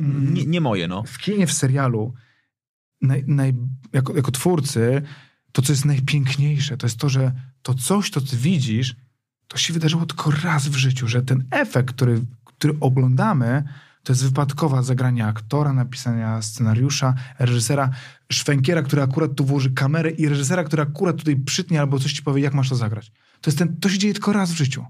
I ty to widzisz. To jest, to pamiętam jak na, na Django jest taka scena, kiedy mm, siedzą przy stole i Leonardo DiCaprio, wiesz, nagle się wściekły i wali ręką stół i nagle podnosi rękę i leci mu krew i tam, wiesz, oblizuje i grają tę scenę. Ja, ja to oglądam, wie, no nie ma bata. Nie, nie wierzę w to, że oni to, wy, to, jest, to było nie do wyrejestrowania. To mu wyszło, po prostu on walnął i się rozciął. A później widziałem making of, gdzie on uderzył się i faktycznie kogoś rozciął i, i, i, i, grają w to, że on się, wiesz, ta krew stała się jakimś kolejnym tam smaczkiem, nie? E, I tak jest z filmem, z serialem. Być może było tysiąc lepszych dubli. My tego nie wiemy. Widzimy ten jeden raz. I to jest jakaś wartość. Ogromne ryzyko, bo jednak to jest film jest z pracą zbiorową. To samemu nie jesteś w stanie nie zrobić, nie może zagrać najpiękniejszą scenę. Jak aktor ci, jak partner ci pomoże, jak e, operator ci nie oświetli, jeżeli... To tego nie ma. A teatr ma też swoją tą trudność, że tą samą sztukę, tą samą emocję podajesz po raz 30, 40, 50 i po raz kolejny masz w niej znaleźć jakąś świeżość, to macie ruszyć, nie? Więc, e, więc dla mnie teatr nigdy nie był czymś, co, co byłoby dla mnie pasjonujące. Te, film, oglądam film i mówię, Boże, jak bym chciał to zagrać. Ta, to, tak bym musiał z tym się zmierzyć. A, mm, a z kolei mm, w teatrze tego nie. To, ale to nie mój świat. W ogóle jest mi to tak, tak dalekie i e, oczywiście też jesteś w miarę tam logicznie myślącym człowiekiem i też masz takie poczucie, że pewnych rzeczy już, pewne rzeczy pewnie już ciebie ominą, nie? Że, że no tej, tego Oscara pewnie nie dostaniesz. To jest dosyć trudne, żeby pogodzić się z myślą, będąc młodym człowiekiem, że nie osiągniesz szczytu, bo, bo dlaczego ktoś ci odmawia tego? Oczywiście masz świadomość, że kwestia bariery językowej, kwestia mm, talentu bądź jego braku, akurat filmu, do którego trafisz, masa czynników, ale pokazuje się, że można zagrać cudowne filmy, które są docenione przez Akademię Polskich, kolejne nominacje. Wiesz, no kurde, super. Tylko ja miałem takie poczucie, że postawienie tego konia aktorskiego, gdzie to ta, ta wypadkowa, czy ewentualnie największa nagroda, no musisz logicznie stwierdzić, że no raczej się to nie wydarzy. Nie? No, oprócz tego, że jesteś ambitny i masz marzenia. I że ma... wyrzucasz ze stolika czarnego debata, to, to, masz, to masz, nie pomagasz masz, sobie. No. no. masz pewien rodzaj logicznego myślenia.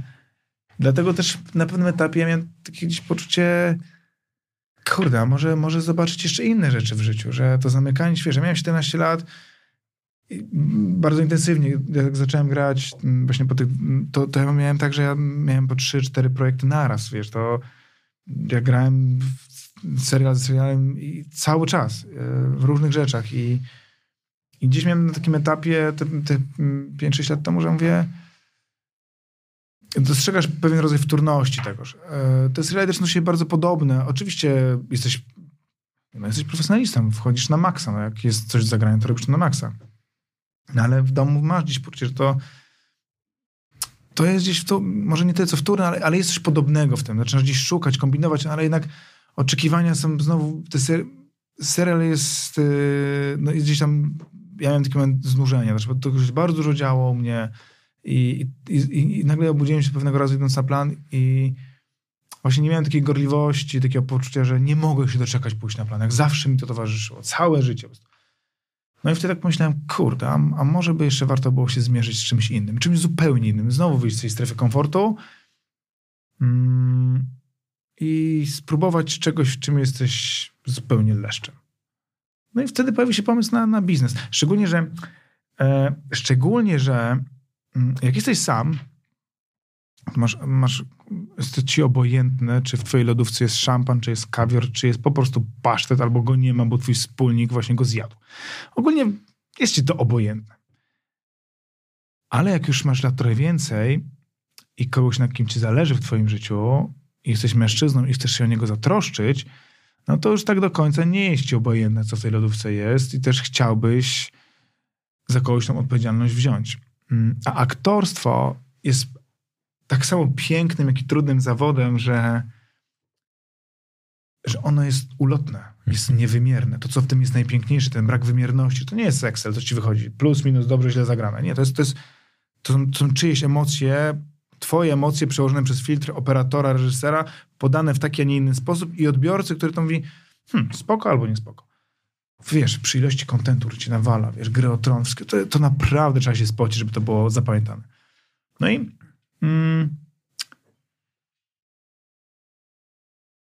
i chcesz tego świata bardziej wymiernego jednak, że skoro jesteś gotowy ciężko pracować, ja lubię pracę. Dla mnie, ja, ja żyję w dużym etosie pracy. Ja uważam, że niesamowicie doceniam ludzi pracujących. Dla mnie praca, chyba u mnie w domu tak było, ja mam ogromny etos pracy. Mm, ja jestem gotowy ciężko, systematycznie pracować. Tak miałem całe życie i nie lekceważyłem nigdy drugiej pracy. Mm, to mówię, skoro masz kilka w cech, no to spróbuj tego świata, nazwijmy to około biznesu, nie? No i wtedy, wtedy zaczęliśmy robić zupełnie inne rzeczy. A, kurczę, mega pasjonujące, stary. My zaczęliśmy budować hotel, nie? Zaczęliśmy budować w ogóle... Czekaj, czekaj, ale w ogóle, bo to jest, jak ty wpadłeś na pomysł, żeby no zostać właśnie, hotelarzem? Przez to, że no, ja tam miałem kawałek działki, znaczy oczywiście rodzice, nie ja. Mój wspólnik coś tam kiedyś zbudował, mój najlepszy przyjaciel, no to coś tutaj, terere, był finansistą, znaczy finansistą, który powiedziałem, tam, wiesz, wciskał te ubezpieczenia Skandii i tak dalej, mi pierwszemu, więc zabezpie- jak już zabezpieczył moją przyszłość, no to tak, no coś byśmy zrobili, Wysebek, no to ty masz te swoje finanse, ja mam swoje aktorstwo, a taką drugą nogę bym złapał, no to może to może sala weselna, bo to wszyscy mówią, to jakaś tam sala weselna, tu gdzieś pod Warszawą, więc pasuje, no to Sebastian, że ma duże ambicje, to mówi, no to może jakieś tam trzy pokoje byśmy zbudowali. A ja mówię, no to może... Czekaj, czy, czy, wasz hotel jest wypadkową sali weselnej plus trzy pokoje i prze, przedmarzoną przez marzenia? Narysowaną na chusteczce w Green Coffee, żeby była jasność. Okay. My usiedliśmy ten i zaczęliśmy gadać, co możemy zrobić. Ja mówię, stary, potrzebny jest nam taki biznes, taki mało obsługowy, takie coś, co będzie tak samo się kręciło, będzie fajne e, i, i nie trzeba będzie super doglądać. I, no ktoś, wiesz, naturalnie, jak jesteś młody i masz tam jakąś kasę, mówisz, a restauracja, klub, ale to wiesz, do restauracji trzeba przychodzić, ciągle coś, że komuś się nie udało, tam są, wiesz, kelnerzy, goście, to takie trudne, ale hotel, bezobsługowy biznes. Ktoś wchodzi, kładzie się do łóżka, sprzątasz po nim i wychodzi, no i no i Sebastian mówi, Kuba, ale tam jest restauracja. Mówię, dobra, to ktoś będzie to, no ktoś tam będzie to ogarniał. No więc, no więc usiedliśmy. Mam, nie, te kartki chyba już nie mamy dzisiaj. No i na karteczce w moim absolutnie ukochanym Green Coffee no sobie narysowaliśmy taki tam trójkącik. Możesz wrzucić e, link do strony do hotelu Brand, bo myślę, że nie, nie, wszyscy, nie wszyscy wiedzą o jakim hotelu mówimy. I, naryso- i no, to narysowaliśmy, no więc Seb- a Sebastian jest bardzo ambitnym człowiekiem i głodnym. Mówi, no to tutaj zamiast trzech to może pięć pokoi, no to jak pięć to większy, większy ten większy, większy ten, ten, większą salę zbudujmy, tą weselną, no to może w ogóle drugą, no to może, może pierwsze piętro zróbmy. No i zanim skończyliśmy tą dywagację, to coś tam narysowaliśmy na tej kartce. No ale Sebastian budował wtedy już, był prawie takim semi-deweloperem, ale robił piękne, świetne rzeczy, ale więc, więc tam coś policzyliśmy sobie w głowie, ile potrzebujemy kasy, no to pójdziemy sobie teraz, no to tak, teraz, no tak, no to nie mamy kasy. Pierwszy problem. mamy coś na kartce narysowane, e, no nie mamy kasy, więc poszliśmy do banku, gdzie Sebastian tam kogoś znał, no i ten bank y, mówi, no panowie, ale ile wy tam chcecie? No ja tam mówię, no tam X. A pan mówi, no ale za X to wy raczej nie zbudujecie. A my mówimy, panie prezesie, na luzie, my to policzyliśmy. na, na... A on mówi, zakładam, że do mnie nie wrócicie. No więc tak wracaliśmy do niego faktycznie cztery razy, że potrzebujemy więcej jednak, zanim nam ten kredyt oczywiście przyznał. E, no i, i tak dokładaliśmy to, dokładaliśmy, dokładaliśmy. No i on tak podpisywaliśmy ten kredyt. Tak mówi do tej asystentki, a, a, a te PESEL-y to są czyje tutaj? A my mówimy moje. A on mówi, gdybym wiedział, ile macie lat, to bym wam nie dał. Naprawdę? Ja miałem wtedy 25, mój wspólnik 20, 20 aktor 25 lat i, i chłopak, i mój przyjaciel, który miał wtedy 23, nie? Doświadczony deweloper, jak go przedstawialiśmy. E, no oni nam zaufali, nie? I no to była, to była męka, nie? To, to była męka totalna. W ogóle tam mieliśmy też po drodze cudowne osoby, pana, pana Andrzeja Wójcika, który w ogóle usiadł z nami i on nam w ogóle powiedział, panowie, zamiast trzech to róbcie cztery gwiazdki. Wiecie, ogóle, gdyby nie takie osoby jak pan Andrzej, to, to byśmy, tak, to, byłby, to, był, to byłby koniec w ogóle. On tak w ogóle, dzisiaj pan Andrzej, świetny facet w ogóle, genialny biznesmen, tak przyszedł tak, a gdzie wy chcecie to budować? Ja mówię, no tu i tu. trudne. A my z Sebastianem mówimy, nie zna się, nie czuję tego. No więc... Yy, yy, no pobudowaliśmy to, to było trudniejsze niż zakładaliśmy. Początki były masakrycznie trudne. To było... Stary, ja nie piję alkoholu, naprawdę. Ja, ja, ja, ja, chyba, że jestem na kawalerskim welejnie, ale nie, ja, ja nie lubię alkoholu. Mnie to... No, budziłem się w nocy i waliłem lufę, bo, bo stary, a jeszcze ktoś, każdy cię pytał. No jak, jak jest? Jak jest? Jak jest? Jak jest? Super. Super, nie, no po prostu- A ty nie wiesz nic, stary. Nie wiesz, stary, dział sprzedaży, majs w ogóle. Co to jest majs? Stary, ja pamiętam, jak Myszy, o co- o co chodzi im z tymi myszami? Jak zaczęliśmy budować hotel, to ja mówię, Sybek, my musimy coś o tym wiedzieć, musimy zatrudnić tu ludzi przecież. Gdzieś przeczytałem, że jest jakiś pre-opening, w ogóle to trzeba, ktoś to musi chyba tutaj przyjść. A on mówi, no to idziemy na szkolenia. Nie, najpierw na studia idziemy hotelarskie. Mówię, stary, nie mamy trzech lat, musimy się nauczyć tu i teraz. No i... Dajcie na YouTube'a, jak poprowadzić hotel. No i stary i, i poszliśmy na jakieś, jakieś szkolenia, gdzie byli ludzie podobni do nas, ale, to wszyscy byli tacy ludzie, którzy rozważali, czy w ogóle to otworzyć, ale oprócz tego pamiętam gości, tam jakaś taka poważna debata, poważna debata, mm, jak od, dla działów sprzedaży, więc ja zapisuję, że potrzebny jest nam dział sprzedaży. Sebastian na telefonie gdzieś tam z tymi wykonawcami, murarzami. Ja jeszcze na planie głową, że jeszcze trzeba było jakąś kasę gdzieś się lewarować, więc ja jeszcze tam dogrywałem sobie, więc ja tam bardziej skupiony na tych scenariuszach. Na tym szkoleniu gdzieś tam pró- próbujemy się tego uczyć i, i nagle mm, e, ktoś tam pada jakieś pytanie, no ale jak pracują wasze działy sprzedaży? Więc ktoś nas zapytał, ja mówię, że ja to my dopiero budujemy dział sprzedaży, więc się dowiedziałem pół godziny, że od pół godziny go de facto budujemy tak naprawdę. No i tam ktoś mówi, no a wy jak budujecie? A, a pani mówi, no mamy trzy osoby i one odbierają telefony i, i, i okej. A ten wykładowca mówi, ale to co robicie tak? Ale chodzi mi o strategię, bo trzeba się podzielić doświadczeniami, na tym to polega. A oni mówią, nie no nic nie robimy, po prostu odbieram telefony. I jakie macie obłożenie tych sal? A pani mówi, a oni mówią, no mamy na dwa lata do przodu. Ja mówię, fuck, to jest mój biznes. Trzeba odbierać telefony, trzeba to uporządkować, pewnie trzeba jakąś tabelkę ogarnąć, żeby te sale gdzieś tam ten. Później okazało się, że to byli ludzie z hotelu Andel z Łodzi, który był jedyną hotelem Okej. z salami konferencyjnymi w Łodzi wtedy, więc dosyć łatwo się to sprzedawało. E, no my takiego komfortu nie mieliśmy. Hotel stoi przy ruchliwej trasie, przy pięknym miejscu, znaczy logistycznie super, natomiast my dopiero później zaczęliśmy, wiesz, to, to konstruować, w ogóle, Jezu, punkty charakterystyczne, budowanie strony. Stary, byś widział, jak my wybieraliśmy nazwę hotelu w ogóle. Była kłótnia, czy ma się nazywać u Wesołowskiego, czy u, u Jóźwiaka, stary. No przecież, a, a, a razem to się nie spinało. Później ktoś mówi, no ale tam jakie macie cechy charakterystyczne? Ja mówię, no nie, mamy pokoje, mamy w nich klimę, internet mamy. E, no i później wiesz, to się to było nauka wszystkiego. Najpierw wiesz, jakieś przegrzebki, szampany, te w ogóle, bo ktoś nam powiedział, że to trzeba. Nas po drodze. Tak, to jest prawda. Nas po drodze oszukali wszyscy. My byliśmy pierwszymi chłopcami, wiesz, do, do skubania i. To prawda. Ja po prostu, wiesz, jak im bardziej komuś zaufaliśmy, tym bardziej. Tam faktycznie z dwoma takimi podwykonawcami do dzisiaj żyjemy i, i mogę stwierdzić, że dzięki nim jesteśmy tu, gdzie jesteśmy. No ale nas oszukali wszyscy, stary. I nikt tego, to takie, jest dzisiaj z perspektywy czasu myślę, że my z tymi ludźmi, z którymi wtedy poszliśmy za rękę, do dzisiaj pracujemy i naprawdę wydaje mi się, że jesteśmy szczęśliwi. Hotel dzisiaj fantastycznie funkcjonuje i, i dosyć szybko musieliśmy tego się uczyć, tam zatrudnialiśmy dyrektorów. Ale prawda jest taka, mm, mm, że dzisiaj funkcję dyrektora pełni Sebastian, e, że prawda była taka, i tu nie chcę nikogo urazić, że my mieliśmy różnych dyrektorów, fajnych, niefajnych, y, część naprawdę nieważne. Ale było tak, że pamiętam ostatni dyrekt... y, Ja miałem wtedy ja miałem wtedy swoją podróż poślubną i jak ja wyjechałem, to mój wspólnik dzwonił ostatniego naszego dyrektora. Zrobił to wtedy, kiedy mnie nie było, bo ja jestem z tych zachowawczych. Dla mnie zawsze taka osoba dyrektora z takim CV była gwarantem tej pewności i pamiętam, że on nam powiedział, że, że my nigdy nie przekroczymy tam granicy X w przychodach miesięcznych. No okej, no i Sebastian powiedział, no dziękujemy, do widzenia. Pożegnaliśmy się, do dzisiaj jesteśmy w dobrych relacjach.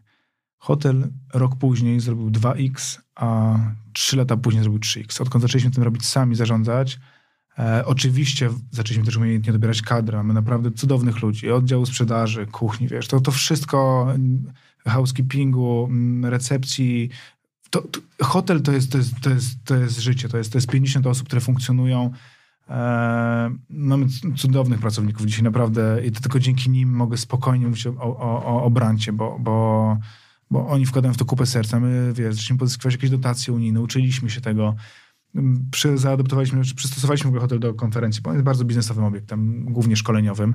Mm, więc y, z pięknym też terenem zielonym.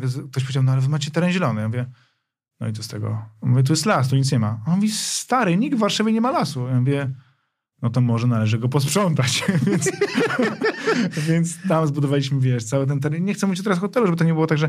Ale, nie, no jest. Ale, ale my się uczyliśmy tego stary na maksa. To było trudne. To, było, to, było, to, to był strzał w ryj przy każdym miesiącu. Dwóch chłopców absolutnie nie wiedzący co i jak.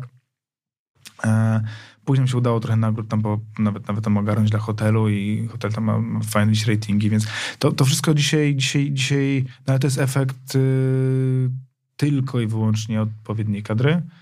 No i też tego, co musieliśmy my przejeść, to nie był taki sexy biznes. I ilość razy, kiedy to się nie powinno udać i powinno się wywrócić. Zakładam, że gdybyśmy byli normalnymi przedsiębiorcami, którzy gdzieś tam się lewarują inną kasą, to byśmy po prostu to wtedy te 6 lat temu ogłosili upadłość. Bo to, a my tego nie mogliśmy zrobić. Byliśmy młodzi, którzy byliśmy zapożyczeni wszędzie, mieliśmy kasę tam, wiesz... Yy, nabraną z każdego miejsca po prostu i, i musieliśmy pracować. Po prostu. Nie było innego wyjścia. Nie, nie można było tego ogłosić podłości, bo, bo jak star.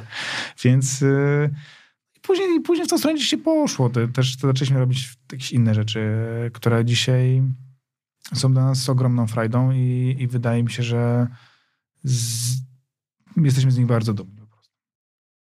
Dorota pisze, no. macie bardzo fajny obiekt, gościłam tam cztery lub pięć razy. Kolejnym razem jak przyjadę, to zapłacę za pokój przy sali weselnej. Znaczy już zapomnij, teraz ja też za każdym razem już będę dzwonił, mówić dzień dobry, chcia, chcia, chciałem, chciałem zrobić event w, tym, w, tym, w, tym, w, tym, w, tym, w tej sali weselnej z pokojami. No, więc my tam mieliśmy, wiesz, to było tak, że kurczę, wiesz, nagle zaczęliśmy adoptować hotel, to wiesz, na żywym organizmie starym, my remontowaliśmy wszystko od nowa, jak się tego nauczyliśmy, i kuchnię, i nagle stwierdziliśmy, i klimę dokładaliśmy, i, i, i podział na salę konferencyjne. Przecież to wszystko trzeba było do... Stary, to był krzy... Ja pamiętam takie... Nie, nie chcę już opowiadać historii, bo rzeczy w hotelu, które się dzieją, są naprawdę nieprawdopodobne. To, że jak gdzieś czytasz artykuły o tym, jak, jak goście bawią się w hotelach, to naprawdę żaden artykuł nigdy nie oddaje tego, co się dzieje na takich wyjazdach. Ale też to, co jest w nim najpiękniejsze, to są ludzie. Hotel, gdy jest pełny, jest najpiękniejszym miejscem na świecie, a pusty hotel jest najsmutniejszym miejscem na świecie. Tak więc robisz absolutnie wszystko, żeby ten hotel był pełny, żeby tych ludzi było jak najwięcej. Czerpiesz energię. My robimy sporo tam jakichś eventów, które tam gdzieś yy, staramy się promować. Robimy, czekaj, tak nie chcę, Ach, to dobra, to już nie, nie, nie bo też nie chcę wchodzić, tylko mówić teraz o hotelu, że przyszedłem do Hery, żeby pogadać o brancie, ale... Ale to, może, ale to jest ładne, bo ty robisz na przykład jedną rzecz i to mogę powiedzieć no. absolutnie, która w Polsce jest bardzo, bardzo rzadka, a jest kwintesencją dobrego hotelarstwa. Ty integrujesz społeczność lokalną. Znaczy, ty masz o to, żeby ludzie do ciebie przychodzili. Znaczy jakby... To też jest tak, że my już e, mając te inne gdzieś rzeczy, czy biznesy, bo tu się tam mm, podokładaliśmy inne gdzieś tematy, to, to my tam aż tak często, jak byliśmy kiedyś, nie możemy być. Natomiast wiesz, wiesz, to w ogóle to jest niesamowite, bo to jest tak, że najpierw nie wiesz nic. Jesteś totalnym tumanem. Później jesteś tym, którego wszyscy oszukują. Później powoli uczysz się dobierać ludzi. Później widzisz, że to bez tych, że to ci ludzie są istotą a wszystkiego, co robisz. Bo możesz mieć cudowny system hotelowy, super nowoczesny, ale jak ktoś tego nie włączy, to, to, to tego nie ma. Finalnie zaczynasz pozyskiwać klientów, bo de facto moja rola do tego zaczęła się sprowadzać. My się podzieliliśmy obowiązkami administracyjnie. Zarządczy był Sebastian, ja byłem od tej strony e, B2B czy B2C. Ja nagle zacząłem, wiesz, chodzić na spotkania, pozyskiwać klientów korporacyjnych. Ja co było dla mnie, wiesz, w ogóle prawda jest taka, że my możemy wejść na każde spotkanie do każdej, do każdej korporacji. Bo ludzie są tak ciekawi, co ten gość w ogóle od nich chce. W ogóle po co przychodzi aktor? Oni nawet nie zakładają, że więc my wejściem wszędzie pytanie, czy oferta jest ciekawa, czy nie oczywiście. Natomiast y, y, przy hotelu zobaczyliśmy jedną niesamowitą w ogóle rzecz, tak około biznesową, że wiesz, hotel, żeby konkurować z innymi, tymi naprawdę dużymi, wyjątkowymi obiektami, my konkurujemy, staramy się jako ten punkt odniesienia, uznajemy te najlepsze hotele majsowe w Polsce, czy w okolicach Warszawy. Oczywiście z racji gabarytów mamy pewne tam przewagi bądź nie. Oczywiście jak ktoś ma 300 pokoi, no to jest większy, ma możliwość zmieniać więcej, ale mamy ten element butikowatości, czy ten element takiego wyjątkowości do klienta, że ten klient nie jest tylko tym numerem NIP-u, tylko my, my tych klientów staramy się dawać im więcej. Nie? To nasza elastyczność ma być większa, ale czyli najpierw walczymy tego klienta standardowo AdWords, y, sprzedaż w internecie, mamy tą sprzedaż aktywną, która jest tam jakimś wyróżnikiem, nie? Więc pozyskujemy tych klientów. Ci klienci do nas przyjeżdżają i no z racji gabarytów wydadzą u nas odpowiednio mniej niż w tych hotelach dwu czy trzykrotnie większych od nas, co już budzi w nas, kurczę, szkoda, że nie jesteśmy więksi. No więc pojawiają się jakieś plany, może byśmy to jakoś tam powiększyli, no ale ku naszemu zdziwieniu nagle pozyskujemy tego klienta, realizujemy dla niego usługę, wydaje nam się na wyższym poziomie niż inne hotele ze względu na zaangażowanie nasze, na to, że go znamy tego klienta, znamy jego preferencje, znamy jego upodobania.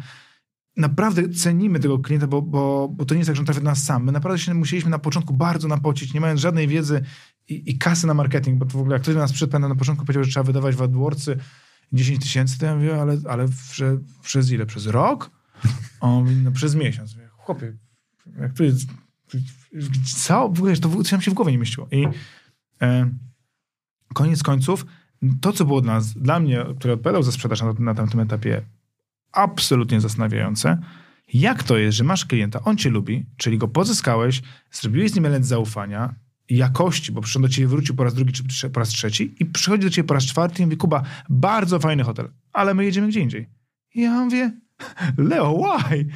No niestety, hotel ograniczony, ograniczony jest miejscem, przestrzenią i kubaturą. I jego goście, bądź klienci, bądź pracownicy po prostu chcą jechać w nowe miejsce. Bez względu na jakim poziomie realizujesz usługę. To jest naturalne. Więc wyobraź sobie, to jest jedyny biznes na świecie, gdzie masz klienta, którego trudno pozyskać, masz dużą konkurencję, finalnie go realizujesz, a on cię zestawia. To jest, czujesz się jak po prostu, ale przecież ja ciebie kocham. I naprawdę szczerze kochasz tego klienta, bo robisz dla niego naprawdę więcej niż inni. Oczywiście to koło się już się zapętla, już mamy te 6 lat obiektu, więc... Czyli już wracają ci, którzy byli na samym początku. Pierwsi, ale we mnie budował się jakiś gigantyczny sprzeciw. To byli moi klienci. Ja, ja ich znalazłem. Ja do nich poszedłem na spotkanie. Wygłupiłem się, wiesz, nie wiedziałem jak... Wyobraź sobie, że aktor sprzedaje ofertę hotelową. Przecież nawet nie mam pojęcia na co położyć. Ja nawet nie wiem jak moja strona... Byś widział naszą pierwszą stronę Widziałem. Po prostu gadu-gadu było bardziej zaawansowane technologicznie. Eee, a, a, a, tym bardziej, wiesz, dla nas jest fajnie to, że dzisiaj strona jest, jest wyróżniona, więc to jest, to my, my, nau, my musieliśmy tego się nauczyć. No i na kanwie tego stwierdziliśmy, dobra, no to po prostu jak mamy tych klientów, którzy nas lubią, no to zróbmy agencję eventową. No i ta agencja zaczęła się faktycznie o wiele prościej. A, rynek eventowy jest zupełnie inny. Sky is the limit. To, co obiecasz, to jest. Wchodzisz na spotkanie i mówisz, proszę pana, mogę zrobić wszystko. Bo de facto tak jest. Masz swoich podwykonawców, to oczywiście teraz kwestia działu kreatywnego, realizacyjnego. Też nie jesteś gigantem, który może obiecać wszystko, a później nagle będzie sobie, dobra, tutaj się nie udało zarobić, no to zlewaruje się drugim eventem. Więc no, to tak nie działa, no ale, ale chcesz robić naprawdę wyjątkowe rzeczy. Trafiasz na super klientów. No mamy, mamy ogromne szczęście do klientów, to też muszę przyznać, ale partnerów bardziej, już przyznamy się, ale nagle łapiesz się na tym, że okej, okay, briefy są fajne, klienci są ok, ale też chcesz zrobić rzeczy taki jak ty chcesz po prostu. Że masz taki moment, w którym mówisz, ok, ale mi się marzy zrobienie czegoś na 1500 osób z najlepszymi ludźmi w Polsce. Przecież tak my zaczęliśmy więcej rozmawiać, robiąc nasze wydarzenie z zeszłego roku Be Supreme. I nagle sobie stwierdzasz, że sam będziesz swoim um, zamawiającym, sam będziesz swoim podwykonawcą i jeszcze na to uzbierasz kasę od sponsorów. No i jak Wojtku wiesz, ten rok kiedy stwierdziliśmy, że to będzie kolejny super łatwy interes, to to był jeden z najtrudniejszych e, e, jeden z najtrudniejszych roków, czy w moim życiu, wiesz, to było obarczone. Finalnie to wszystko się udało, ale ryzyko, które było przy tym podjęte, było absolutnie tego nie warte. W sensie to, to balansowanie na tym, czy w ogóle się event odbędzie, czy nie. My też czego się uczyliśmy po drodze, wiesz, no, my się lubimy uczyć na żywym organizmie. Eee, ale też każdy z tych przykładów jest takim, takim przykładem na to, że ta determinacja, którą sobie masz i taką opcję, że nie zakładasz, że może to się wyłożyć, bo nie masz opcji wyłożenia. Stary, ja ryzykowałem to wszystko twarzą, przy każdym z tych biznesów. To prawda. Zaczynając od tego, ten, pływania w triatlonie. Prawie utopienia się. Prawie utopienia się. Mam przez, swoją twarz. mam, tak? do, dowiozę do końca. Każdy kolejny więc, widzę robisz w ten sam sposób. Więc jak jesteś starszy, a propos tak pokoleń, to trochę ci się już nie chce wszystkim udowodnić, że jesteś fajny i, i, i masz na to pomysł. Oczywiście Be Supreme y, wyszło tak, jak sobie to wymarzyliśmy i, i, to się spięło z perspektywy ekonomicznej, biznesowej, czy zasadności robienia tego jobu. To wszystko się udało. Tylko wiesz, też w tym wszystkim nagle łapiesz się, że no nie ma darmowych lunchy. W sensie to ten czas, kiedy ty jesteś tam 14 godzinę w pracy, a, a często dłużej, to jest czas, który zabierasz swoim najbliższym. I nagle masz moment, w którym mówisz, okej, okay, to de facto po co to robisz? Praca jest fajna, wiesz, to, to, jest, to jest szlachetne, ale, ale po co to? W sensie, no nie masz nic oprócz tego, że chcesz dowieść temat. Bardzo często dowodzisz go ambicjonalnie tylko dla siebie. I tu nagle mówisz, że kurczę, no, a może to jest jednak niezdrowe, że ten element pracy czy chęci udowadniania innym. Dlatego uważam, że dla młodych to jest super drive, który napędza ich.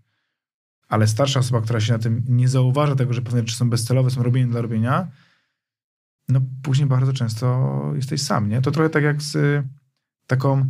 Ja jako... Mm, teraz nie z tego jakoś tak pójść jakiś poważny ton, ale ja jako, jako człowiek, jako młody chłopak mm, istotą moich... istotą mojej pracy, poświęcania się, gdy inni szli do klubu, ja, ja zostawałem uczyłem się roli, jak inni przedem biegać, wiesz, uparłem się na ten hotel, że go zbudujemy, to e, ja bardzo, ja, bardzo długo chciałem być, e, robiłem to po to, żeby być samowystarczalny. Podzieliłem sobie swoje życie na taki rodzaj drzewa, nie? Drzewa o wielu konarach. Dywersyfikacja, bardzo ładne słowo. Chciałem mieć swoją gałąź rodziny, przyjaciół, pracy, pewnie z cztery gałęzie, pasji, takiego bezpieczeństwa, że zawsze jak jedna z tych gałęzi będzie słabsza, to inne są na tyle mocne, że ty i tak jesteś bezpieczny, wiesz, twardo stąpasz na ziemi. I mało tego, podwaliną tego wszystkiego jest to, że to jesteś ty, czyli to ja. I nie, nie mogłem sobie do głowy dopuścić, że ma być ktoś inny obok mnie, bo jeżeli, nie daj Bóg, ktoś byłby niezbędny w tej układance, to ja byłbym słabszy. Więc tego nie. Ja robię wszystko, żeby być samowystarczalny od świata. Wszystko. Żeby nie było możliwości, w której mnie coś zaboli. Uschnie ta gałąź? Trudno. Są inne. Ta idzie super, ta się rozwija? Super. Tutaj idzie sabiutko? Odcinamy. Robiłem wszystko, żeby być po prostu sam żeby nie móc e, odczuwać ból straty. Tylko, że e, wchodzisz na ten szczyt, to nie jest szczyt zawodowy czy, czy finansowy w tym wypadku, ale wchodzisz na ten szczyt, czujesz, że jesteś silnym gościem, który się gramolił na ten szczyt, poświęcił każdą wolną chwilę, przyjaciół, rodzinę, krzyczysz do wszystkich, że zrobiłeś to i odpowiada ci tylko echo. I to jest moment, w którym jesteś przerażony, bo wykonałeś ogromną pracę a jesteś sam. Dla, dla mnie to był taki moment, w którym wiesz, to napędza egoizm. To, to znaczy tym motorem napędowym był egoizm, bez wątpienia. Wtedy poznałem żonę na szczęście i, i też ja nagle zrozumiałem, mówię, stary, to jest jakieś szaleństwo, to jesteś najsmutniejszym człowiekiem na świecie. A miałem, stary, wiesz, hotel, aktorstwo, samochód, wiesz, rodzina, przyjaciół, pasję, tutaj, wszystko było, kurde, wszystko było picuś glancuś. Na Instagramie, wiesz, wyglądał w tamtych latach, to byłby sztos. Mm, ja nie miałem już o czym marzyć, stary. Wiesz, oczywiście chciałeś więcej tego, co masz, ale nie było czegoś, co było takie nieosiągalne. No i ta samotność była przerażająca. I na szczęście wtedy pojawiła się żona, która zapała mnie za rękę, wiesz. Bo, bo, bo nie ma... To jest niebezpieczne, nie? Że sądzę, że to jest taka męska przypadłość, gdzie chcesz pokazać światu chodź a nagle walczysz sam z cieniem, więc to jest takie... No, ja byłem taki moment, w którym miałem mm, taki, nie byłem taki happy, super, wiesz, a ha, ha, hi, hi, a nie było spoko. No, tak sobie myślę. Okej. Okay. Przyszłość. Absolutnie zajebista. Dobra. Czy myślisz w ogóle o tym, żeby wyprodukować serial, film, cokolwiek? Znaczy, bo ty masz, wiesz, ty masz takie kompetencje. Nie, nie, Kurde, nie, czekaj, ale ty Stary, umiesz, um, umiesz zebrać pieniądze, umiesz zebrać ludzi, umiesz nimi fajnie zarządzić, umiesz... Bude...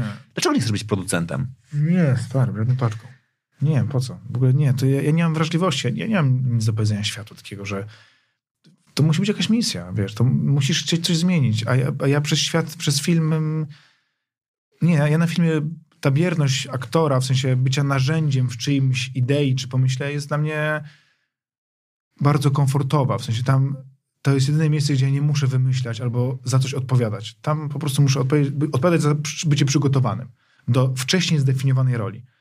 A, a, a w biznesie...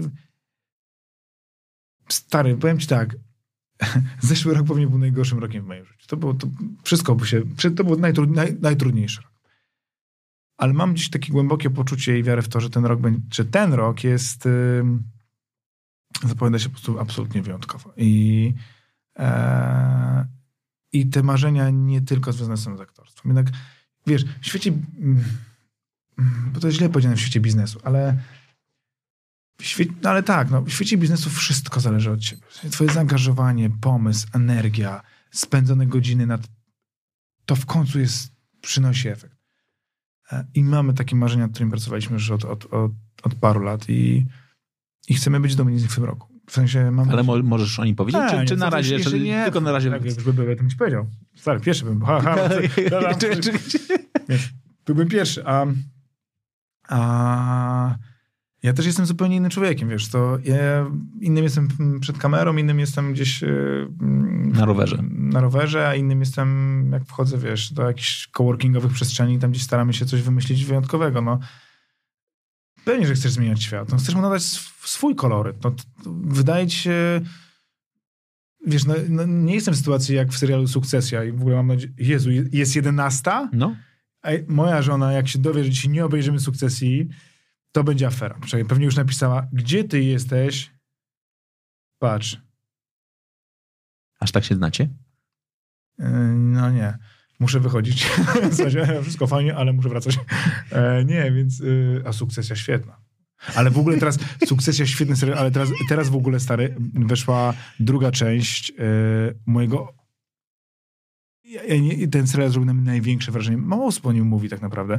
Oczywiście, że uwielbiam Wiedźmina, nie? Ale e, jest druga, drugi sezon Babylon Berlin na HBO. Jest to pierwszy sezon jest takim sztosem, że to urywa łeb, w sensie Ty, brak ale, mi słów. czekaj, ale kiedy ty znajdujesz czas jeszcze na seriale? O, ja się super resetuję przy serialach. No, nie, czekaj, ale ty się super res- resetujesz, grając w gry, biegając, jeżdżąc na rowerze, pływając tak, trochę jak gram mniej. w gry, no i- to nie oglądam, wiesz, nie oglądam seriali. No właśnie, ale to, no dobra, no ale to, to jest strasznie dużo dodatkowych rzeczy. No ale ja, wiesz, ja, ja jestem higieniczny w życiu, więc ja, muszę mieć 7 godzin snu. Absolutnie nie ma znaczenia. Jak mam wstać o 5, to muszę pójść spać o 22. To tak u mnie działa i jest spoko. Eee, ale seriale, nie no, ja kurczę, ja jestem na maksa wkręcony. Ja uwielbiam seriale. To w ogóle, wiesz, uwielbiam Ballers, e, który jest taki, wiesz, odmurzająco fajne. Mm, ale też, też, ale też yy, nie no, nie no stary, ja w ogóle będę teraz nawet nie ma co wymieniać, ja jestem, jestem freakiem w tym temacie, ja uwielbiam seriale, kurde, wszystkie w ogóle, to jest w ogóle mój, mój świat, to jest, ja tam, to jest, to jest, ja jestem jak na planie, ja przez tą godzinę odcinka po prostu czuję się tym bohaterem, z którym się utożsamiam. Teraz oglądam sukcesję, więc mam trochę, trochę ciężko, nie, w życiu, muszę przejąć ogromny, ogromną fortunę, a, a to się nie spina, nie, więc więc, yy, no ale za chwilę będę, wiesz, za chwilę będę komisarzem w Berlinie w latach dwudziestych, więc to, to jest mój, to mój świat. W ogóle. Ja, ja, mnie to kręci, ja to lubię. Ja też czuję, że ja, uwiel- ja, się, ja się zatracam w tym, co robię, więc yy, jak jestem w pracy, to nigdy nie wiem, kiedy z tej pracy wyjść, bo po prostu jest, robię. A jak oglądam, no, ty, Też a jak oglądam serial, to go oglądam po prostu. To, to jest dla mnie rodzaj skupienia i też jakiegoś resetu do głowy. No, moja żona nie podziela mojej opinii, ona nie rozumie tego, dlaczego nie możemy rozmawiać, albo wiesz, zaczynamy film, Aga mówi, ale, ale, ale, ale dlaczego to się stało? Aga, po to oglądamy serial, żeby się tego teraz dowiedzieć. Więc moja żona jest... A moja żona nie. Powiem tak, jak my się poznaliśmy, ja oglądałem, zawsze kochałem kino, nie? Jak się poznaliśmy, ona była moją wymarzoną, wiesz, tam, którą tam od dawna tam gdzieś znałem i w dużym uproszczeniu poszliśmy na pierwszą randkę. No i byliśmy wtedy bardzo młodzi. No i ja tak, tak nasza gadka tak się średnio kleiła, nie? Jakiś spacer, spacer po polach mochotowskich w nocy, w lato. wiesz, tam pijani goście, przekleństwa, no i tak ma być romantycznie, a nie jest do końca, nie? Ale tak, no ale fajnie się rozmawia, no piękna dziewczyna. No i tak, wiesz, tak, już mówię, jest, taki moment, w którym mówię, dobra, no to jaki jest twój ulubiony film? A jaki jest twój ulubiony serial? A ona mówi, na polski czy zagraniczny? A ja mówię, "Mm, no pols, polski. A nie oglądam polskich filmów. A okej. A zagraniczny? "Mm, Nie oglądam. Mówię, a, a filmy? Nie, nie chodzę do kina. A mówię, nie lubisz kina? No nie. Ale musiałeś coś widzieć. A, widziałam, Króla Lwa. Ale to piękny film jest akurat.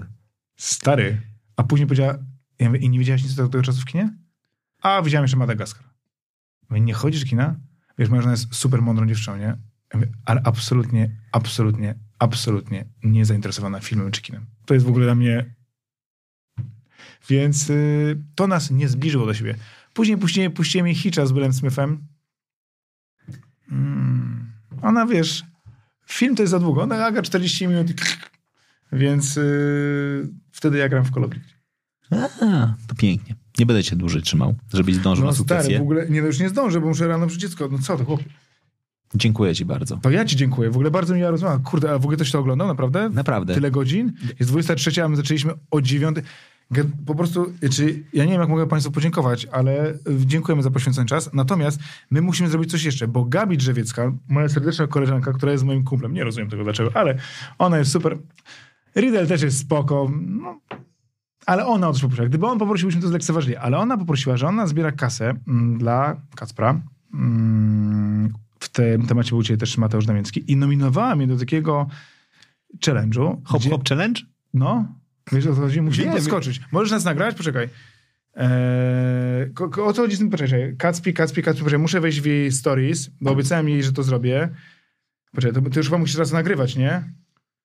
Poczekaj, Kacpi, poczekaj, muszę, poczekaj, wejdź tylko w hashtag, jaki tam jest. Chwila, poczekaj, nie gadajmy o tym, bo za chwilę to powiemy, czekaj. Kacpi, poczekaj? Muszę pisać Gabi. Serio, ja nie mam podzielności uwagi. O właśnie, nie mam podzielności uwagi. Sorry, w ogóle. Jak ja słucham muzyki w samochodzie, leci Metallica, a ja mówię, Dzisiaj jadę do ciebie, leci. Do... Puściłem jakiś filmik, jest jakieś stare, wiesz, takie na Facebooku, takie filmiki z koncertów Metaliki, więc wsiadłem do samochodu, mocna Metallica, ten Master of Puppet, wiesz, mam białą furę, więc tak to nie koreluje, biały samochód z gościem, który robi w środku i tak, wiesz, śpiewam przy Master ma- i tak, tak otworzyłem oko, patrzę w lewo, a taka pani starsza obok mnie tak więc, więc nie każdy jest Master of Puppet. Czekaj, czekaj, już ci mówię, hashtag, mi chodzi o hashtag, jaki musimy wrzucić, mój drogi. Musimy zrobić hashtag Kacpi Boruta pomocy Szuka. szuka. Dokładnie tak. I to tylko tyle musimy zrobić, więc i musimy skoczyć, czekaj. Więc teraz tak. Mm, czekaj, czekaj, czekaj, czekaj. Jak już była na tyle uprzejma, wyczyścimy, bo to był mój telefon. Ja mam stary telefon, więc on nie musisz ogarnąć, jak to wszystko zrobić. Ja biorę zawsze u mnie jest tak, że moja żona, jak się znudzi telefon, to oddaje mi swój. Więc mam nadzieję, że, Że- mamy to że- wszystko. że- że nie Nagrywasz teraz, bez bez jak będziesz nagrywała. I co chcesz zrobić? Czekaj, jesteśmy? Dobra, jesteśmy. Więc tak, Gabi Drzewiecka nominowała mnie, a ja od razu nomi- nominowałem Herrę do hashtag Kacpi Boruta szuka Pomocy pomocy. szuka. Pomocy szuka, przepraszam. I hop, hip hop challenge. Hop Hop Challenge. Hop hop challenge, więc jednym sobie musimy podskoczyć i nominować kolejne osoby, więc tak. Więc na 3-4 musimy skoczyć. To będzie głupie. 3-4. Hej! Starzy ludzie! O Jezu! I tak, nominujemy o, mojego kręglarza, nominujemy, e, gadaliśmy o kim, e, Airbike Mikołaj. I Mikołaj Petel? Me- Mikołaj Pytel. Ja jeszcze nominuję od razu. Ile już kończymy to nagrywać, czy jeszcze możemy? A proszę, muszę kogoś jeszcze nagrać, e, nominować, czekaj. E, nominuję Łukasz, Łukasz Riedel, mąż Gabrieli, Gabrieli, e, chłopak, sorry, sorry Gabi. Czekaj, i kogoś możemy nominować, szybko. Możemy jeszcze nominować, nie mamy żadnych kolegów. Johnny Depp, czekaj, Jego wyrzuciłeś. a jego wyrzuciłem z znajomych. Mm, Kogo? Ja mogę powiedzieć, że na przykład Łukasz Turczyński nas ogląda w tej chwili, więc Łukasz jest do, bardzo dobrą osobą do nominacji. Łukasz Turczyński nas nominuje. Na, my go nominujemy. My go nominujemy, a ja jeszcze bym zanominował może do Hop Hop Challenge. Czy... Uch, Jezu, nie mam żadnych znajomych, czekaj. Ym, może bym zanominował. Potrzebujemy, potrzebujemy zanominować. Kogoś, kto dobrze skacze. Skoczka jakiegoś. Ale ja ich nie znam. Sportowca. Nie znasz skoczków? Nie. No dobra, no to nie znamy skoczków, to. Kto ma jeszcze Facebooka? ma Instagram, dobra. Kto? O, Nerki, dokładnie. Paweł Julita, Fit Bodies, y, nominujemy was do Hop, hop, hop, hop challenge. Hop Hop Challenge. Dziękuję czołem, e, strzała hej. No, Jej, dobra. I teraz- To było długie, ludzie chyba się zabiją z nudów. teraz będziesz musiał to wszystko potagowa- potago- O. pot- potagować. O, masz. Dobra, to musimy kończyć, bo muszę zat- zatagować. Mam Dobrze. Wszystko? Tak. Wszystko dziękuję. E, Mikołaj napisał, ej, to nie fair, jesteś nominowany, w związku z tym już za chwilę cię o, o, otagujemy na Instagramie. Bardzo ci serdecznie dziękuję. Strzałeczka. Duża piona. O nartach nie pogadaliśmy. Właśnie, masz jeszcze godzinę? Mam. Nie, nie gadamy o nartach, nie, bo to zaczniemy gadać. e, To jest moje marzenie. O koń, na koniec. Powinny zadać takie fundamentalne pytanie. Panie Jakubie, kim pan chciał zostać, jak pan był młody? Koniec tego. Narciarzem chciałeś być? WF-istą chciałem być, ale, ale prawda jest taka, Co poszło nie tak? nie, nie, nie, bo to nie ten czas, nie te miejsce, nie, ale gdy mógł swoje życie ułożyć na nowo, oczywiście z moją cudowną żoną i tak dalej, chciałbym być zawodowym narciarzem. Kocham to. Ale w Austrii. No, raczej nie w Polsce. A chyba, że to się coś zmieni, no. Więc są potrzebni tacy, którzy to zmienią. To, to wo- wodnym by mógłbyś zostać. Nie, chyba, chyba ja z wodą to nie bardzo. Nie, znaczy, ponieważ znam kilku bardzo dobrych zawodowych narciarzy z Polski i nikt z nich nie jeździ w Polsce. No, Znaczy nie, masz, no, nie mamy nawet, w tej chwili nawet nie mam żadnego, nie mam, nie naprawdę żadnej góry fisowskiej takiej naprawdę, na której mógłbyś trenować. Szkoda. No ja nawet słyszałem, że ta góra koło Bełchatowa jest nieczynna. No, No dobra, no. ale Austria piękny kraj. Podobno. Cześć, czołem, dobranoc. Dobrano.